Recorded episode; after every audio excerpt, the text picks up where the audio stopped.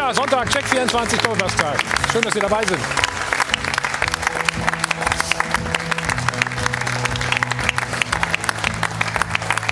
Ja, endlich wieder Bundesliga. Wir sprechen über den vierten Spieltag. Die Bayern lassen nichts anbrennen. Zweimal Thomas Müller, zweimal Robert Lewandowski, souveräner Sieg bei Arminia Bielefeld. Aber die anstrengenden Wochen kommen ja jetzt erst. Wie wird die Mannschaft das alles verkraften? Der andere Aufsteiger sorgt für positive Schlagzeilen momentan. Der VfB Stuttgart. Jung, wild und erfolgreich. Zweiter Auswärtssieg gestern bei Hertha BSC. Die Frage ist, was ist in dieser Saison drin für die Stuttgarter? Abendspiel, das ganz späte, gestern, lief auf Wolfsburger Sicht gar nicht so schlecht. Eigentlich war mehr drin, am Ende wieder nur ein Punkt. Also mit vier Punkten sind sie sicherlich nicht zufrieden. Da ist noch Luft nach oben, wie das bewerkstelligen soll oder wie sie das bewerkstelligen wollen. Das verrät uns der Geschäftsführer vom Sport vom VfL Wolfsburg. Das, hier ist Jörg Schmatke. So. Mensch.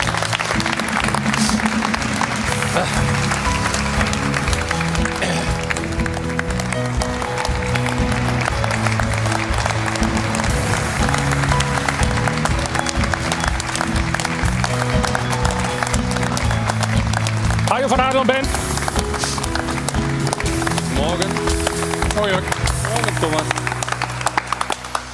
Ja, 1-1 beim Champions League-Teilnehmer hört sich erstmal ganz gut an. So, in der 60. Minute hattet ihr zahlreiche Chancen. Da war schon mehr drin gestern, ne? Ja, also insgesamt ist das Ergebnis gut, weil, weil es auch ein starker Gegner ist. Trotzdem waren wir gestern in der Situation, das Spiel auch zu gewinnen. Ja, stimmt. Wobei, wenn du in der 85. einen Ausgleich machst, dann, dann, dann, dann Bist du nicht ganz musst, du auch unzufrieden, mal, musst du auch mal zufrieden sein. Aber wenn du das gesamte Spiel siehst mit Torchancen, mit den klaren Torchancen, Hm. dann kannst du das Spiel auch gewinnen. Okay. Viele wissen es nicht, wir waren ja zusammen bei der Bundeswehr. Ja. Ich weiß so ein bisschen, wie du tickst, ne? Ja? Aber hat's doch Hm? Aber ich muss, ja nicht, ich muss ja nicht mit dir arbeiten, ne? Aber dein Sportdirektor Marcel Schäfer, wir hören mal. Also sehr zuverlässig, kann mich immer auf ihn verlassen, sehr direkt und ehrlich. Das kann auch manchmal hier und da unangenehm werden. Was meint er damit? Unangenehm? Wann wirst du unangenehm? Unangenehm ist, mit sich, ist, ist schon mal, dass ich jemandem auch, auch äh, meine Einschätzung weitergebe, auch wenn sie vielleicht mal ein bisschen wehtut. Also wenn ich glaube, ein paar Dinge falsch laufen, dann schildere ich die aus meiner Perspektive und äh, bin dann relativ deutlich in dem, was ich sage. Äh, aber nicht um zu verletzen, sondern um, um einfach meine Position auch klar zu machen. Also erfolgsorientiert nennt man das, glaube ich, dann, ne? Richtig? Neudeutsch, ja. Gut, unsere weiteren Gäste heute Morgen. Er ist VfB Stuttgart-Fan. Er ist Mitglied der Taskforce von Bündnis 90 und den Grünen. Herzlich willkommen zum ersten Mal gleich bei uns. Cem Özdemir. Özdemir, Entschuldigung. Sorry, Mann. So, einer, er ist Trainer. 1992 deutscher Meister mit dem VfB Stuttgart gewonnen. Jetzt fängt er auch noch an, Bücher zu schreiben. Christoph Daum. Christoph, hallo. Und unser Sport 1 Team haben wir verstärkt. Unser neuer Experte. Freue mich ganz besonders. Alfred Draxler. Hallo. Vom Münchner Merkur, der liebe Kollege Günther Klein. Günther. Servus, guten Morgen. Und unser Sport 1 Experte Stefan Effenberg. Stefan. Morgen. Und wie immer eine Erfrischung. Das Ganze alkoholfrei. Also damit stärkt man schon mal. Und damit begrüße ich ganz herzlich auch Ruth. Guten Morgen. Einen schönen guten Morgen. Hallo zusammen.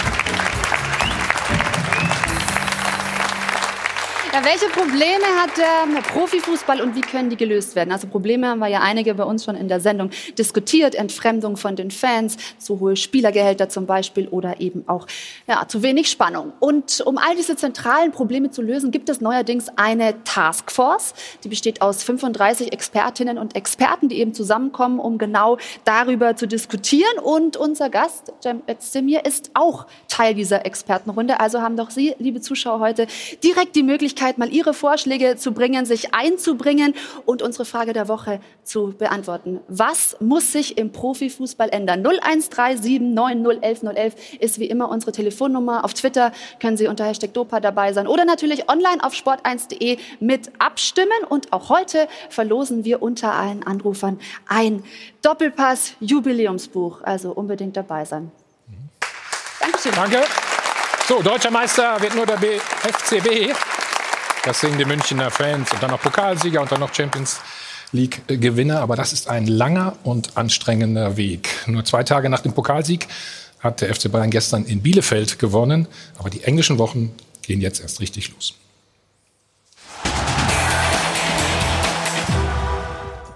Nächster Halt Bielefeld. Der Arminia mal kurz die Hütte vollhauen und ab nach Hause. Der FC Bayern mindestens eine Nummer zu groß für den Aufsteiger. Der Meister schon wieder mit vier Treffern. Zwar knapp unter dem bisherigen Bundesligaschnitt, aber wenn es so weitergeht, winkt der nächste Rekord. Und weiter geht's ja so oder so. Rückblick. Donnerstagabend Pokalspiel gegen Düren. Natürlich ohne die deutschen Nationalspieler, die ja am Dienstagabend noch in der Nations League gegen die Schweiz gespielt haben und größtenteils gestern wieder in der Startelf standen. Und jetzt geht der Stress erst richtig los. Am Mittwoch starten die Bayern in die Champions League, immerhin zu Hause.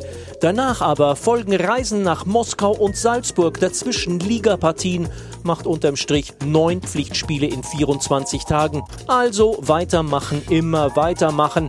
Und obwohl die Bayern offenbar einen lässig leichten Sieg in Bielefeld errungen haben, dieser Terminstress ist der blanke Wahnsinn.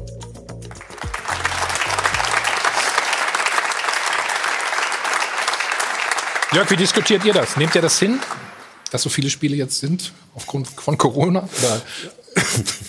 Wir haben uns du hast ja nicht die Belastung, wir haben uns du ein bisschen befreit von diesem Terminstress, in dem wir Ja, gegen das Athen ausgeschieden sind. Aber ähm, also eigentlich ist jeder dritte Tag ein ein Spiel nicht das große Problem, wenn du, wenn du, wenn du nicht grundsätzliche Probleme hast in deiner Mannschaft. Also wenn, wenn du taktische, strategische Dinge verändern musst, dann, dann hast du keine Zeit, weil du nicht mehr genügend auf dem Trainingsplatz bist. Aber jeden dritten Tag zu spielen ist nicht das ganz große Problem, weil die Kader auch relativ groß sind und man auch ein bisschen schieben kann. Also Stress übertrieben, Stefan? Wenn man das Wort dafür gebraucht? Also das ist schon extrem, finde ich. Ähm, ist eine hohe Belastung, aber ich meine, wenn einer damit umgehen kann, dann ist es der FC Bayern. Ich glaube, dass die Kader mittlerweile wirklich so gut und breit aufgestellt sind, auch in Qualität, dass das jetzt nicht das große Problem sein wird, jeden Tag, dritten Tag zu spielen. Schauen wir mal auf, äh, auf das Programm vielleicht, äh, Alfred. Das hat schon in sich, ne? Ja, und vor allen Dingen äh, stellt man ja fest, dass die, das, ja klar, das ist, ist wirklich ein Programm, kann man sagen. Man stellt natürlich fest, dass die Vereine mit dem großen Kader, mit einem großen Kader sicherlich in Zukunft Vorteile haben werden. Man hat es gestern in Dortmund gesehen, wie gefährlich das aber auch sein kann. Da lässt der Trainer, lässt dann erstmal Haaland, äh, äh, ähm, Reus und so weiter auf der Bank. Wenn das schief geht, haben wir gleich wieder die Tra- Diskussion über den Trainer Favre. Zum Glück ist es gestern gut gegangen, aber es wird bei jedem Spiel jetzt so ein bisschen auf das Messers Schneide sein, vor allen Dingen, wenn es wirklich gegen, also bei knappen Spielen geht. Aber Christoph, hat der Trainer überhaupt eine andere Möglichkeit in dem Fall? Wenn Also es jeden kommen, im dritten Tag gespielt Augenblick, wird? es kommen im Augenblick äh, unheimliche Anforderungen äh, auf das gesamte Trainerteam zu. In dieser Form haben sie es noch nicht gehabt. Wenn du siehst, wie zerrissen die Vorbereitungszeit war, wenn du siehst, äh, wie zu Saisonbeginn äh, die FIFA-Abstellperioden, die Periodisierung durcheinander bringt. Ähm, das ist nicht alleine mit äh, einem vernünftigen Rotationssystem der Spieler äh, getan, sondern auch mit einer ganz neuen Form der Belastungssteuerung, äh, die sicherlich äh, einige Vereine in der Art und Weise äh, belassen wird, dass wir überraschende Verletzungen, Ausfälle haben werden oder dann kommen immer wieder die Spieler dazu, die eine Corona-Infektion haben. Also ist im Augenblick, äh, muss ich sagen, für das Trainerteam eine Herausforderung, diese völlig neue Situation entsprechend äh, äh, zu lösen. Aber nochmal, also es gibt ja zwei, zwei Themen in diesem ganzen Komplex. Einmal jeden dritten Tag spielen, kein Problem, sage ich. Was Christoph anspricht, ist was ganz anderes. Das wir nämlich, wir haben einen vierten Spieltag und wir haben schon zwei Abstellungsperioden gehabt. Das heißt, da sind mal zwei, also vier Wochen genommen worden, die du normalerweise zusammen wärst, wo du, wo du nochmal Inhalte trainieren kannst, wo, du, wo du auch steuern kannst. Die sind dir genommen worden. Und das ist ein bisschen die Herausforderung und das Problem, was wir, was wir derzeit haben. Aber nicht jeden dritten Tag zu spielen. Okay. Ich glaube, es ist schon eine neue Dimension, die wir jetzt erleben, wenn wir auf den Spielplan der Champions League schauen. Ja, da waren die Spiele in der Gruppenphase immer im Abstand von zwei Wochen. Jetzt haben wir eben äh, zwei Blöcke, ähm, wo jede Woche äh, gespielt wird, äh, drei, drei Wochen lang.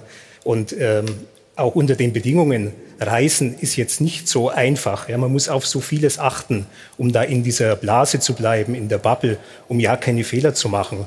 Und äh, man muss sich auch die Frage stellen, was passiert mit diesem Spielplan? Wo hat er überhaupt noch Ausweichmöglichkeiten, wenn es jetzt zu, einer größeren, äh, zu einem größeren Corona-Ausbruch kommt, wenn mal ein Spiel nicht stattfinden kann, wie wir es jetzt schon in der zweiten Liga hatten? Oder Sie hatten ja auch den Fall, Renato Steffen äh, nach dem, hat in Athen gespielt, am nächsten Tag wird er positiv getestet. Ich weiß jetzt auch nicht, wie es ging, dass da nicht die ganze Mannschaft in äh, Quarantäne musste, aber es hätte ihnen ja auch passieren können, ja. Und Absolut. da bietet eben der Spielplan keinerlei Ausflucht mehr. Den breiten Kader, den haben natürlich einige, aber den haben jetzt auch nicht alle. Es ist ja auch eine Frage des Geldes, das muss man sich erst mal leisten können. Äh, ich könnte beispielsweise auf die Nations League verzichten, da hätte man schon mal eine gewisse Entzerrung. Und ich glaube, die Fans wollen ihre Stars halt auch spielen sehen. Aber ich glaube, wir dürfen den Fehler nicht machen, jetzt zu sagen, die Nationalmannschaft sei nicht mehr wichtig. Und die Nations League gibt es nun mal. Nicht, die wird aber die Nations League brauchen wir, glaube ich, nicht. Ich glaube, was gerade das Thema ist in der Bundesliga, ist bei diesen Abstellungen, äh, ob wirklich dann zwischen zwei Nations League-Spielen auch noch ein Freundschaftsspiel eingebaut werden muss. Wie letztens gegen die Türkei. Beim nächsten Mal haben wir das nochmal. Mhm. Ich glaube, das ist einfach zu viel. Da muss man einfach Kompromisse finden, dass die Vereine und die Nationalmannschaft gut zurechtkommen. Ja, Alexander Rosen hat das übrigens auch bemängelt. Wir schauen mal, was er gesagt hat. ähm, man muss sich fragen, was dieses dritte Spiel innerhalb von sechs Tagen soll. Da geht, das geht so nicht. Das ist unverantwortlich. Ansonsten müssen wir intensiv darüber nachdenken, die Spieler nicht mehr gehen zu lassen. Also das sind natürlich die Länderspiele. Christoph, du schüttelst den Kopf? Ja, darüber nachzudenken. Äh ich meine, Jörg kann das sagen. Wir haben eine FIFA-Abstellperiode. Du bist verpflichtet. Du kannst die Spiele gar nicht zurückholen. Äh, oder zurückhalten. Äh, es besteht eine Abstellungspflicht. Äh, Aber du könntest sagen, der ist verletzt, das, oder? Auch dann, ich jetzt mal. Auch, ja, die Möglichkeit besteht, aber dann hat auch der äh, einladende Verband die Möglichkeit, den Spieler einzuladen und den selber medizinisch zu checken. Also dieses einen verletzten Spieler zu Hause zu lassen und nicht einzuladen, das äh, ist ein Gentleman Agreement. Laut Statuten hat der Verband auch das Recht, den verletzten Spieler äh, zu sehen. Wir hatten den Fall ja auch mit äh, dem französischen Verband, der, so ich glaube, Coman war das, äh, mal angefordert hat. Das war jetzt, glaube ich, schon vor der Corona-Zeit, um den auch vor Ort zu überprüfen, ob der äh, dann, dann spielfähig ist. Aber wir sind ja ganz neue Wege gegangen schon in der letzten Saison und haben dann dieses Endturnier in der Champions League gemacht. Kann man sich über einen neuen Modus mal unterhalten, dass es vielleicht nur ein Spiel noch gibt, auf einem neutralen Platz? Ich sage nochmal, wir müssen alle, glaube ich, Kompromisse suchen, mit denen alle leben können. Könntest du damit leben? Ja, ich persönlich schon. Weil, bei gibt's, mir, gibt's, gibt's bei mir liegt Einigkeit? also nein. Hm? Aber bei mir liegt, liegt der Spieler und, und mein Fortführen eines Wettbewerbes, in, in dem Fall die Bundesliga, liegt mir am Herzen. Da, davon lebe ich und davon lebt der Club. Davon lebt im Übrigen die gesamte Liga. Und alle Dinge, die, die, die Störfaktoren sind, kann ich natürlich darauf verzichten. Und man kann natürlich darüber nachdenken, ob man Turnierformen organisiert in sicheren Gebieten. Aber dann müssen wir uns mal darüber unterhalten, wo haben wir noch sichere Gebiete in Europa? Also so viele gibt es da auch nicht mehr. Ähm, und es ist natürlich ganz am Ende ist es natürlich eine Frage der Vermarktung. Also, also wir, wir unterhalten uns hier über Geld. Hm. Und da ist, du hast ja auch gesagt, die derzeit, derzeit ist keiner bereit, auf, auf seinen Anteil zu verzichten. Und solange das so ist, wirst du Abstellungsperioden haben, wirst du Reisen haben in Krisengebiete, in, in Risikogebiete und, und du wirst auch keinen Platz mehr in deinem Terminkalender haben, weil, weil er so eng getaktet ist, wenn da was aus, aus, ausbricht, hast du keine Möglichkeit mehr nachzuholen. Ja. Du, hast, du hast auch kritisiert, diese Länderspielreisen. Du hast gesagt, nur wirtschaftliche Aspekte. Ne? Sie, Sie, haben vorrangig. einen wirtschaftlichen Aspekt, den will ich auch gar nicht wegdiskutieren. Und ich verstehe natürlich auch, dass Nationalverbände sich auch finanzieren müssen. Die Frage ist, welche Wertigkeit hat sowohl sportlich als auch wirtschaftlich ein Freundschaftsspiel gegen die Türkei? Darüber kann man diskutieren, wie ich finde. Ob da nicht vielleicht eine Trainingseinheit wertvoller wäre für einen Bundestrainer, als zu sagen, wir müssen auch noch mal ein Spiel vor 300 Leuten austragen, wird nicht wirklich viele Menschen interessiert und am Ende dann noch dazu führt, dass der Bundestrainer kritisiert wird. Ich glaube, das Problem ist nicht, welche Wertigkeit hat ein Freundschaftsspiel mit der Türkei, sondern welche Wertigkeit hat ein Freundschaftsspiel mit der Türkei, wo wir äh, eine B- oder eine C-Mannschaft auf dem Spielfeld haben und man sich als Fan so ein bisschen fragt, wer spielt da eigentlich gerade? Ja, aber, aber, aber, der, aber Bundes, der Bundestrainer testet natürlich für sich auch aus, auf lange klar. Sicht, was ist mit seinem Kader und wen kann er doch dazu nehmen? Und dann nutzt er natürlich dieses Spiel, um zu sagen, pass auf, durchgefallen okay. oder, aber der ist interessant, also der funktioniert bei mir auch. Und da sollten wir auch gar nicht so kritisch sein, finde ich, weil Jogi Löw ja gar keine andere Wahl hatte im Spiel gegen die Türkei. Ja? wenn die anderen nicht können, nicht wollen, dann, dann musst du auch mal denjenigen eine Chance geben, die normalerweise nicht dabei sind. Ähm, und dann sollte man vielleicht auch wirklich in der, in der Beurteilung eben nicht so kritisch sein. Ja, aber so dann ist Spiel. doch das Grundproblem, wenn das stimmt, dass wir einfach weniger Spiele brauchen. Genau. Genau. So, da sind wir doch an dem Ausgangspunkt, wir brauchen weniger Spiel. Das hat ja auch was mhm. mit Verletzungen zu tun. Ich meine, wir muten den Spielern der Wahnsinnsdinge zu, äh, die sich da irgendwie gesund spritzen, um dann nachher irgendwie zu performen. Also es ist ja auch ein Irrweg, den wir da eingeschritten haben. Im Kern geht es doch darum, ich will am Wochenende meine Mannschaft sehen, und zwar die Spieler, die ich mag, die ich kenne, die will ich gerne spielen sehen und nicht so gerne auf der Bank sehen. Und bei der Nationalmannschaft interessiert mich die Europameisterschaft, da interessiert mich die Weltmeisterschaft. Und der Rest ist bitte nachrangig. Es spielen natürlich dort auch sogenannte sportpolitische äh, Aspekte mit einer Rolle, denn äh, dieses äh, Konstrukt, was überhaupt keiner haben wollte, Nations League, ist natürlich auch mit ins Leben gerufen worden, äh, um, äh, um Verbände, die nie eine Chance haben, mal bei einer Endrunde mit dabei zu sein, äh, einen Startplatz zu geben. Und auf der anderen Seite auch noch, wenn früher Spiele waren zwischen Moldawien und Belarus, dann konnten die noch nicht mal die Fahrtkosten äh, bezahlen. Jetzt sind die natürlich im gesamten Vermarktungspool äh, der Nations League äh, mit 100, 200.000 Euro dabei. Hört sich nicht viel an, aber für diese kleinen Verbände ist das unheimlich viel. Und dadurch, dass er eben äh, äh der Schäferin diesen Wettbewerb äh, auch mit installiert hat, kriegt er natürlich viele Stimmen. Der will ja auch wieder gewählt werden als UEFA-Präsident. Äh, also Vermarktungsgesichtspunkte und auch äh, äh, machtpolitische Aspekte spielen damit eine Rolle. Die soziale Seite an Infotino, die war mir etwas neu, muss ich gestehen, aber ja. ah, nein, das ist okay, nicht neu. Das ist, das ist nicht neu, bitte. Also die Nations League, da sind wir immer sehr arrogant und sagen, das braucht kein Mensch. Aber Christoph hat ja recht, die kleinen Verbände, für die ist das total wichtig und ja. für die ist es ja auch mit begründet worden. Ja, es die ist jetzt ja nicht sogar für, einen, für DFB wichtig, äh, ein Freundschaftsspiel zu haben in seiner momentanen finanziellen Lage. Ja. Er muss sich auf Steuernachzahlungen gefasst machen. Ja, er hat, äh, hat er, er erlebt eine schöne, eine schöne Razzia. Ist ja schon bezahlt ja, worden. Kann ja immer noch was kommen. Es geht ja immer noch um diese Bewertungen der Gemeinnützigkeiten eben aus den Jahren um den um das äh, so, Sommermärchen. Also, so, so, arm ist der DFB nicht. So arm oder? ist er nicht, aber es, es sind auch, glaube ich, sechs Millionen, ja. die er mit so, einem, mit so einem Spiel umsetzt, auch wenn er wenig Zuschauer hat. Und damit ist zumindest mal schon der Bundestrainer für dieses Jahr mehr als bezahlt. Ja, bist du sicher? Na gut. Ja, ich glaube, es kann nicht einen Wechsel geben könnte. Gehen wir mal zurück äh, zum Spiel gestern der, der Bayern in Bielefeld. Ähm, schauen ja, auf die beiden, die hauptverantwortlich waren für den Sieg. Ganz genau, die Bayern sind wieder auf Kurs mit diesem klaren 4 zu 1 Sieg gegen Bielefeld und Robert Lewandowski und Thomas Müller, die haben mal wieder die Tormaschine angeworfen. Also vier Treffer, zwei Doppelpacker. Wir sehen hier nochmal das 4 zu 0. Da gibt äh, Robert Lewandowski eben auf Thomas Müller, äh, ganz ungewohnt, mal von der Außenbahn.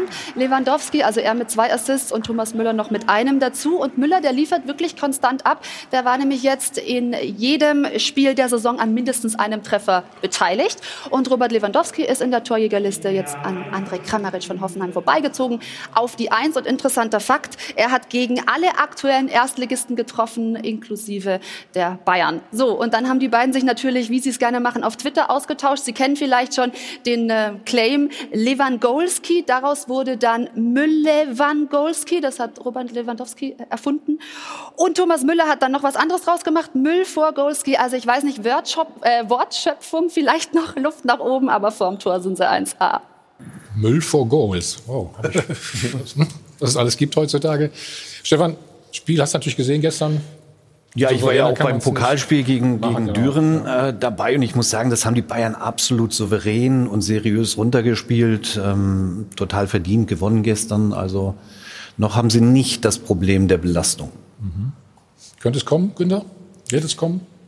Ja, das, es wird sicher mal kommen, wobei ich sie jetzt vom Kader ganz gut aufgestellt sehen nach dieser Transfer-Schlussoffensive und äh, was ja auch äh, die Situation bei Bayern im Fall, dass Stammkräfte sich verletzen, etwas entspannt, dass sie jetzt eine sehr gute zweite Mannschaft haben. Also sie profitieren da von ihrer Nachwuchsarbeit auf dem Campus und äh, sie haben ja im letzten Jahr schon Leute hochgezogen und man sieht es ja auch so ein Richards, der kommt aus dem Nichts, ein, ein Musiala.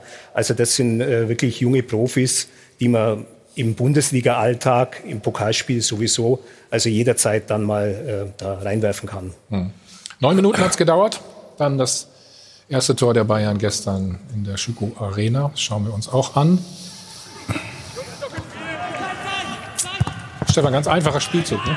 Ja, einfach gut gespielt. Und schöner Doppelpass am Schluss. Ne? Ja, normal muss Müller den schon alleine machen, muss gar nicht mehr querlegen. Ähm, aber das war flüssig. Das ist so, wie wir die Bayern kennen. Äh, mit relativ wenig Kontakten eben nach vorne zu kommen zum Abschluss. Ja, gut. Aber das ist halt Thomas Müller, ja?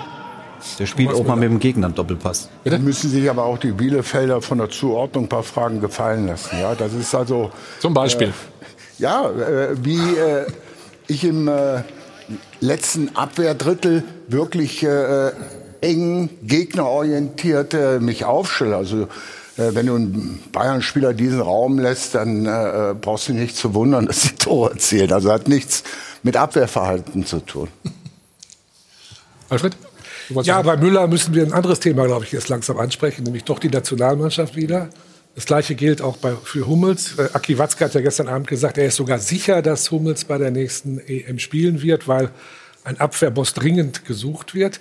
Ich gebe zu, ich war auch nach dieser völlig missratenen ähm, äh, WM in Russland dafür, einen Neuanfang zu wagen, auch mit altgedienten Spielern zu brechen.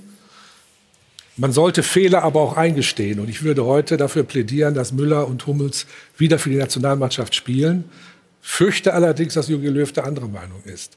Er sollte aber über seinen Schatten springen und mit dem, ich meine, was Müller gestern wieder gespielt hat, ist einfach internationale Klasse. Der gehört in die Mannschaft und ein Hummels würde die zurzeit etwas desolate Abwehr in der Nationalmannschaft möglicherweise wieder auf Vordermann bringen. Ich würde mal sagen, unter den Namen Boateng, Hummels und Müller ist Müller am zwingendsten. Einfach aufgrund der Performance. Ja. Wenn man seine Assists sieht und vergleicht mit denen, die jetzt gerade in der Nationalmannschaft spielen, wenn man die Statistik spricht, da so eine klare Sprache, dass es eigentlich geradezu zwingend ist und fahrlässig ist, nicht zu nehmen. Und aufgrund der Probleme in der Defensive, glaube ich, könnte äh, Ginter äh, da noch eine Verstärkung vertragen. Insofern denke ich, spricht da auch was dafür, einfach damit man mehr Auswahl hat. Frage ist nur, ob Jogi Löw in der Lage oder bereit ist, Bereit, über seinen ich Schatten sagen, zu ja. springen. Ob er Er bereit für seine ist, über, Größe ich sprechen. finde, es würde für Größe sprechen und er würde sich dabei kein, äh, Kro- keine Zacken aus der Krone brechen. Wobei äh, Thomas Müller jetzt auf eine Position äh, reinkäme, wo man eigentlich jetzt gar nicht so die großen Defizite hat. Also die sieht man jetzt eher Ja. im hinteren Bereich. Bei Thomas Müller ist es so, glaube ich, dass es so 2018, 19 schon eine legitime Überlegung war, ob er da noch reinpasst. Ja, der Fußball hatte sich ein bisschen an ihm vorbei entwickelt. Es waren lauter junge, ballsichere Rennmaschinen plötzlich im Spiel. Aber er hat halt, äh, er hat halt etwas, was man jetzt eigentlich wieder sucht. Nämlich und, und versucht ja auch aufzubauen und man kann es eigentlich nicht aufbauen. Dieses unkonventionelle, ja, diese, diese Raumdeutung, wie er es ja selber mal umschrieben hat. Und äh, natürlich hat er absolut jetzt Nationalmannschaftsform. Und es würde natürlich diese Karriere, ja, die bei der WM 2010 begonnen hat, wirklich schön rund machen, wenn der dann 2022 nochmal eine WM spielen würde. Ein wichtiges Argument ist für mich natürlich auch ähm, die Führung, äh, die ein äh, Thomas Müller bereit ist zu übernehmen. Ähm, wir haben hier äh, einen Stefan, ich habe immer wieder gesagt, äh, den hätte ich gerne in meiner Mannschaft gehabt, weil das war wirklich ein Führungsspieler, der äh, vorangegangen ist, Spieler mitgerissen hat. Und ich glaube, das ist das, was wir jetzt auch äh, ein bisschen so vermissen. Wer übernimmt eigentlich dort in der Mannschaft das Kommando? Wer übernimmt die Führung? Und ich glaube, äh, selbst wenn wir vollkommen richtig. Im Angriffsbereich jetzt nicht den extremen Handlungsbedarf haben, den haben wir mehr in, in, der Defensive, ähm, wäre es eine Überlegung wert hinsichtlich äh, der Führungsstruktur der Mannschaft, um äh, da wieder Leute zu haben, wie eben äh, Stefan oder auch ein äh, Mats Hummels oder auch ein Thomas Müller, die vorangehen. Dieser Führungsaspekt ist für mich ein ganz wichtiger und nicht immer wieder, wie er sich im Fußball äh, weiterentwickelt hat und dergleichen, sondern diese Siegermentalität, äh, dieses äh, vermisse ich manchmal in manchen Situationen sehe ich das so, dass äh, äh, unheimlich äh, viel mit dem Kopf gespielt wird, aber zu wenig mit dem Herz. Und ich würde mir manchmal wünschen, dass man wieder etwas mehr mit dem Herz spielt, ohne den Kopf dabei zu vernachlässigen. Also Joachim Löw hat ja auch damals angedeutet, er wolle ja auch eine neue Hierarchie entstehen lassen. Ähm, es ist ja vielleicht manchmal so, dass ein Spieler, der lang dabei ist, zu dominant ist äh, gegenüber der nachrückenden Generation. Ich kann es mir jetzt allerdings bei Mats Hummels zum Beispiel kann ich es mir nicht vorstellen. Ja, das ist ja ein, ein, Mensch, der sehr viel über, das, über die Ratio kommt. Und bei Thomas Müller mm, glaube ich jetzt auch nicht. Also ich wüsste jetzt keinen Fall, aber, dass der jetzt irgendwie aber, aber wenn Teamkollegen eigentlich sollte es ja darum gehen, Leistung. Und die Besten sollten nominiert werden.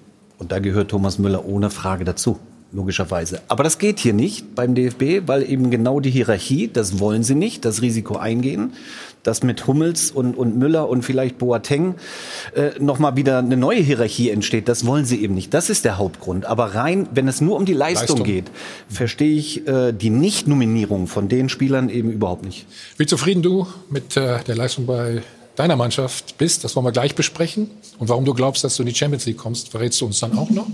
Borussia Dortmund ist da schon, haben aber Verletzte und dadurch auch arge Probleme in der Defensive. Glaubst du das? Dass das gut geht? Nein. Auch alles gleich bei uns. Kurze Pause.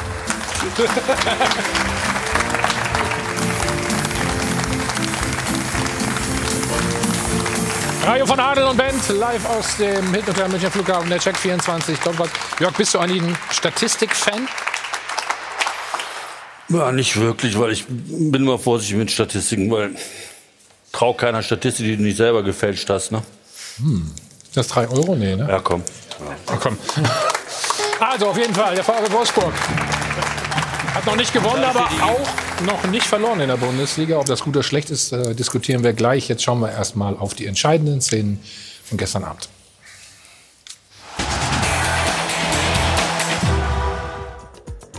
Immerhin, Weghorst rettete den Wolfsburgern einen Punkt, nachdem die misslungene Rückgabe von Neuzugang Lacroix den Mönchengladbachern den Strafstoß zur Führung beschert hatte.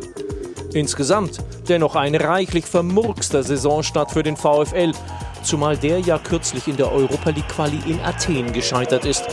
Dabei war Wolfsburg doch mal auf dem Weg, eine richtig große Nummer im deutschen Vereinsfußball zu werden. Meister 2009 und sechs Jahre später der Triumph im DFB-Pokal. Danach aber ging's bergab. Zweimal wären die Wölfe fast abgestiegen und ihr Fußball wurde immer unansehnlicher. Das missfiel auch dem neuen Geschäftsführer Jörg Schmatke, zuvor in Aachen und in Hannover erfolgreicher Sportdirektor. Und sogar der erste FC Köln schaffte es mit ihm in die Europa League. Nach dem Abschied von Trainer Labadia holte Schmatke Oliver Glasner nach Wolfsburg unter ihm sollte in der Volkswagen Arena statt schnödem Ergebnisfußball endlich Erlebnisfußball gezeigt werden. Doch bisher steht Glasner für Stagnation, bestenfalls für Stabilität, aber keinesfalls für Spektakel. Vier Spiele, vier Unentschieden, zwei Tore erzielt, zwei kassiert, könnte schlechter laufen. Aber soll diese Bilanz irgendeinen Fan vom Hocker hauen? Anders gefragt, werden die Wölfe endgültig zur grauen Maus, Herr Schmatke?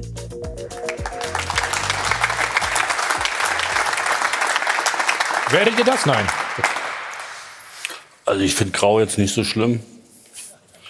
Wie du siehst, also ja. hab damit, hab damit, kein Problem, nicht so sein. hab damit kein Problem. Aber, aber dass wir einen schlechten Start haben in der Bundesliga, stimmt so nicht. Da kann ich dem, dem, dem ja, Filmemacher nicht, nicht, nicht, nicht beipflichten.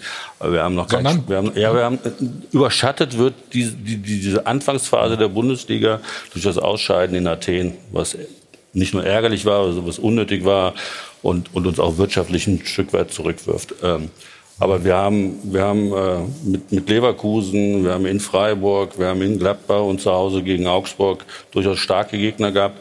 Und jetzt können wir darüber diskutieren, wir drei Tage nach dem Ausscheiden oder zwei Tage nach dem Ausscheiden in Athen natürlich das Spiel gegen Augsburg hätten gewinnen sollen und müssen. Und auch so wie wir gespielt haben, war es durchaus möglich. Gestern war es auch möglich, das Spiel zu gewinnen. Aber, aber im, im Prinzip unterhalten wir uns darüber, dass wir zwei Punkte weniger geholt haben, als wir vielleicht vor der Saison prognostiziert hätten.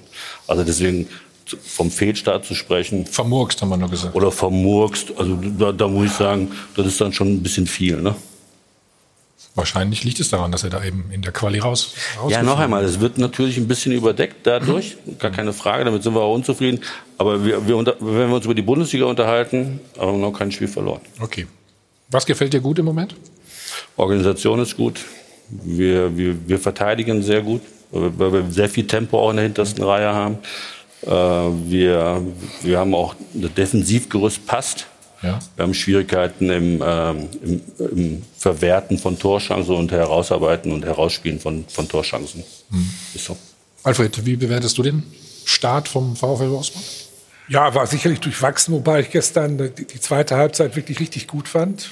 Sehr gut. Aber ich glaube, wir müssen eins beim VfL Wolfsburg, glaube ich, mal anmerken. Wir haben gerade Felix Magath mit der Schale gesehen. Das kann man mit heute ja nicht mehr vergleichen. Also wir haben keine Transfers wie De Bruyne, wie Draxler. Ich kann mir vorstellen, dass die Autokrise auch auf den Fußballverein VfL Wolfsburg seine Auswirkungen hatte. Man musste also etwas kleinere Brötchen backen.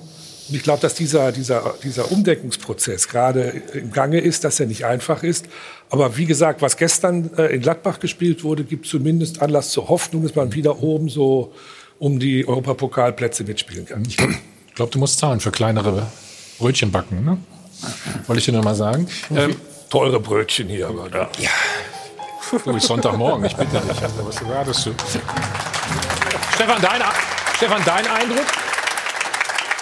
Ich meine, du kennst ja ein bisschen das Umfeld von, ja, von früher. Ja, das, hat sich das ist aber auch schon lange, lange her, ja. äh, als ich dort mal gespielt habe. Natürlich überschattet wird das natürlich mit dieser, mit diesem Ausscheiden in der Qualifikation für die Euroleague, keine Frage. Auf der anderen Seite kann man sich das jetzt so ein bisschen hinlegen, wie man möchte. Wir haben noch kein Spiel verloren, wir haben noch keinen gewonnen.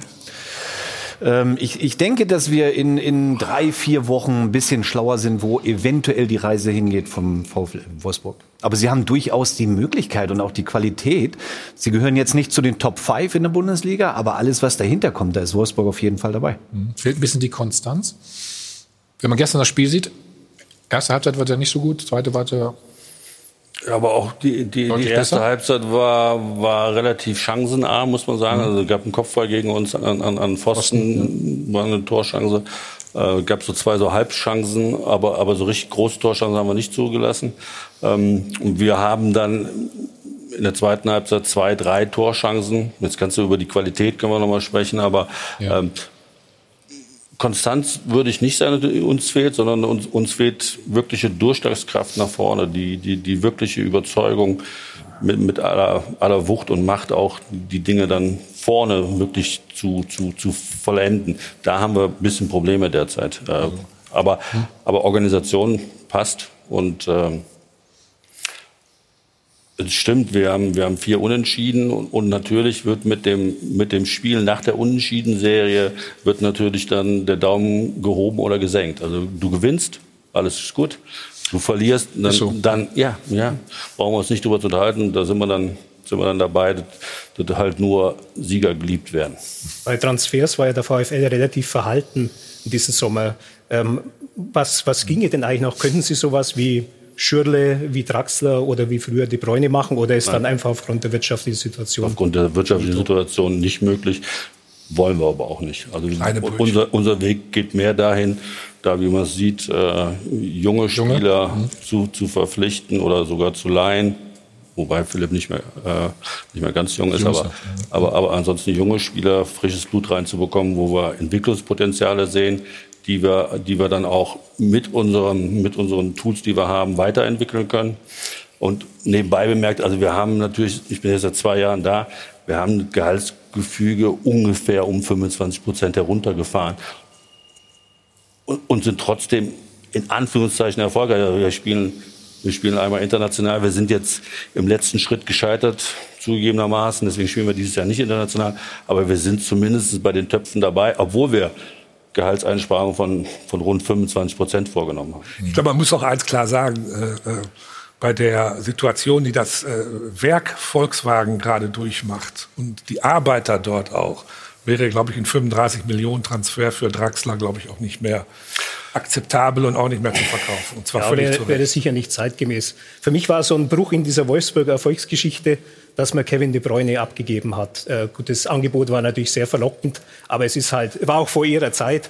Ja, ja aber, aber egal, halt, vor meiner Zeit. Halt, ich sage Ihnen ganz ehrlich, wenn, ja. wenn Sie, wenn Sie, das ist jetzt vier Jahre her, glaube ich, wenn Sie 80 Millionen mhm. glauben ablehnen zu können, vor vier Jahren, also dann unterhalten wir uns über komische Welten. Ja.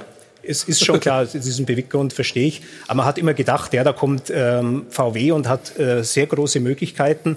Und ähm, du brauchst halt, wenn du als Verein wirklich dann so in die Champions League dauerhaft willst, brauchst du sowas wie in Amerika wird man es nennen, so ein Franchise-Player, ja, um den herum sich dann wirklich was aufbauen lässt. Vielleicht ist es mal, vielleicht entwickelt sich Xaver Schlager mal in die Richtung. Gut, Maximilian Arnold ist halt lokal verbunden, aber er hat jetzt natürlich nicht die Klasse, für die ein Kevin De Bruyne stand. Und völlig verständlich, dass man dann äh, das Geld erlöst hat aus diesem Transfer. Aber es zeigt halt auch, dass es für Vereine wie den VfL, die auch wirklich zum oberen Drittel mal gehören von den Möglichkeiten der Bundesliga, doch sehr schwer ist, wirklich in diese Top 3 dann vorzudringen. Ja, für Top 3 brauchen sie extrem viel Geld, aber ja. wir haben einen Dieselskandal, den VW zu bewerkstelligen hatte.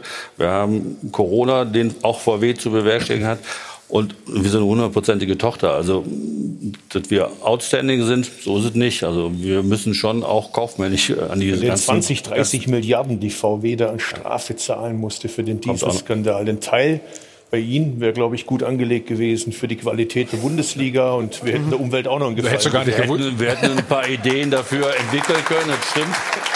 Ähm, ich glaube, das hätte dich überfordert, der Betrag wahrscheinlich dann. Nichtsdestotrotz äh, sind wir natürlich über die Unterstützung, die, die, die uns VW zuteil werden lässt, natürlich extrem äh, dankbar. Und, und wir sind auch eine hundertprozentige Tochter. Also das wollen wir auch nicht leugnen. Also wir gehören zum Konzern. Dann sowohl in guten wie auch in schlechten Zeiten. Ne? Also das ist dann auch ganz klar, dass wir derzeit keinen Transfer machen können. Der, also erstmal haben wir die Wirtschaftlichkeit hier, aber 30, 40 Millionen wäre auch in der Stadt gar nicht darstellbar und wäre auch falsch in meinen Augen. Okay, wir schauen gleich noch ins Spiel rein von äh, gestern Abend und dann wollen wir über deinen Trainer noch reden. Nach nur einem Spot sind wir wieder da.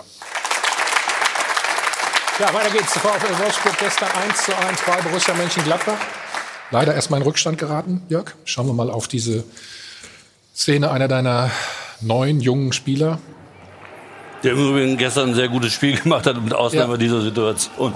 Ja. Braucht man nicht viel zu sagen, einfach. Ne? Aber es kann bei einem 20-Jährigen schon mal passieren, dass er die Situation ein bisschen falsch einschätzt, weil er hat einen Gegner im Rücken und, und spielt den Ball zu kurz. Das ist total ärgerlich.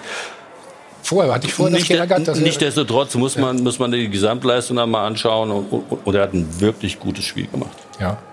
Die Situation schlecht gelöst, gar keine Frage, aber gutes Spiel gemacht. Ärgert dich vielleicht mehr, dass ihr euch habt auskontern lassen? Also normalerweise wären wir mit unserer, also Lacroix läuft keiner weg. Der, der, der, ist in der Lage, 35 km/h zu ne? laufen. Ja, er hat dann halt mit dem Druck im, im Rücken des Gegners hat er halt den Ball nicht hart genug zurückgespielt. Ja. Okay, dann gab es den Elfmeter, dann die Führung für Gladbach. Stefan, dann schauen wir auf den Ausgleich. Fünf Minuten Verschluss. Jörg hat es eben schon mal angesprochen. Ich glaube, er will 14 Tore machen diese Saison. Hast, hat er mit dir eine Wette laufen? Ja? Derzeit noch nicht. So. Ja, hat er gut gemacht, oder? Steht richtig, oder was sollst du sagen? Ja, der steht oft richtig, muss man dazu sagen. Ja, ja, ja. Ähm, aber den musst du jetzt auch erstmal reinmachen. Aber jetzt, ja. wenn ich die andere Seite wieder sehe, darf natürlich ein Stürmer so blank 10 oder 11, 12 Meter vor dem Tor zentral nicht stehen. Das hat Gladbach hier zugelassen, aber es war ja auch ein verdienter Ausgleich. Das hm. muss, man, muss man dazu sagen. Um ihn gab es ein bisschen Trouble ist das falsche Wort vielleicht, ne? Trouble gab es nicht. Es gab öffentliche Wahrnehmung, was aber nicht schlimm ist. Also, also, davon leben wir ja auch. Tottenham hat angeklopft? Bei ihm, bei mir nicht. Warst nicht da, warst nicht im Büro oder warum? Doch, doch, ich bin jeden Tag im Büro und bin auch lange da. Also Telefonnummer, ich kann auch Umleitungen hinbekommen auf mein Handy. Also alles funktioniert. Bei mir hat sich keiner gemeldet, bei ihm wohl schon und war ein öffentliches Thema ein paar Wochen, aber das ist ja in den Sommerpausen oft so. Ist ja nicht mhm. schlimm. Also, er ist jetzt auf jeden Fall noch da. Was ist im Winter? Ist auch noch da. Ja? Ja. Alfred, realistisch? Kann ich nicht beurteilen. Aber es ist, sicherlich die Lebensversicherung für, für Wolfsburg und deswegen glaube ich schon, dass ihr alles versuchen werdet, ihn zu halten. Aber Sie haben ja gerade selbst gesagt, 80 Millionen konnte man nicht ablehnen bei De Bruyne. Vielleicht kann man hier auch irgendwann mal etwas nicht ablehnen. Ja, das ist natürlich immer möglich. Also wenn du, wenn du ein Angebot wenn bekommst, Angebot kommt, ja. wo, du ab, wo die Abwägung dahin geht, dass du sagst, pass auf, die Wirtschaftlichkeit übersteigt alles äh, und, und, und gefährdet dich nicht in, in deinem Dasein, nämlich dass du absteigst, also dann, ähm, klar, wirst du dann darüber nachdenken müssen. Aber in der Situation sind wir nicht und deswegen ist das sehr viel Spekulation. Seid ihr zu, äh, zu abhängig von ihm eigentlich?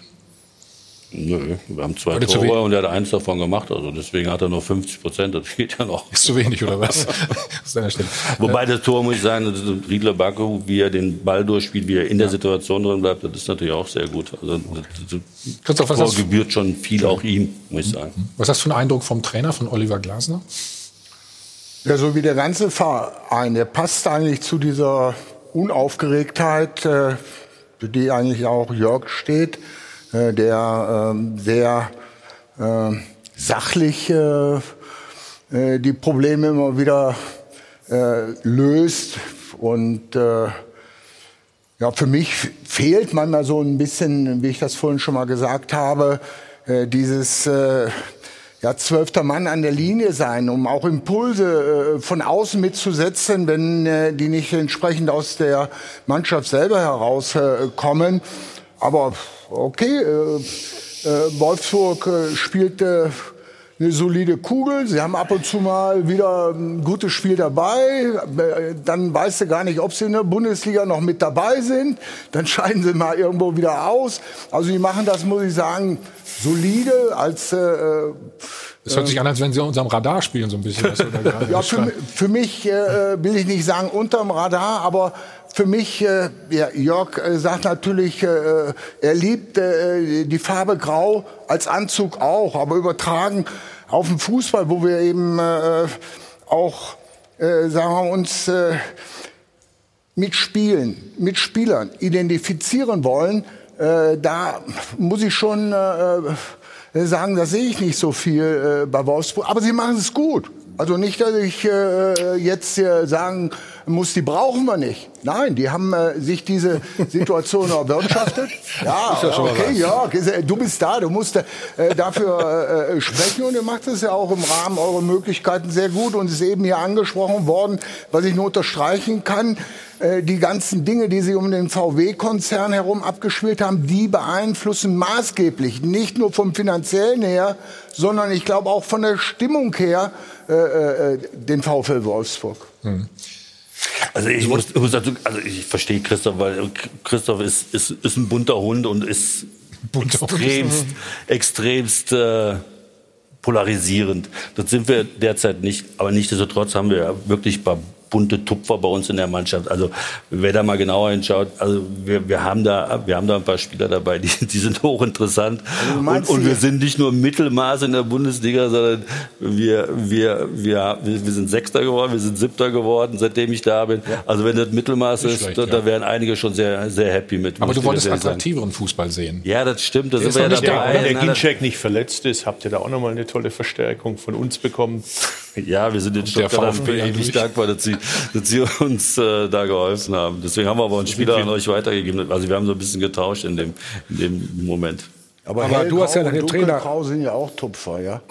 Thomas, du Ja, hast ja manchmal haben wir auch ein Einstecktuch dabei, ein rotes oder ein gelbes. Oder so. Also mach dir keine Gedanken. Ich lade dich mal ein, da kommst du mal vorbei, Ich guckst dachte, dir ein mal, grünes eher, aber gut. guckst ja. dir mir unsere Dinge Ja. an. Alfred, Du hast ja nach dem Trainer gefragt, den auch ich schwer einschätzen kann. Also irgendwie äh, habe ich noch kein Urteil äh, mir erlaubt über ihn. Äh, vielleicht kann Jörg da mal ein paar Sätze zu sagen.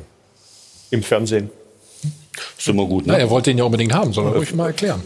Ja, wir haben ihn verpflichtet, weil wir, äh, weil wir unsere Struktur ein bisschen verändert haben. Ähm, wir haben eine deutliche Stabilität hier bekommen.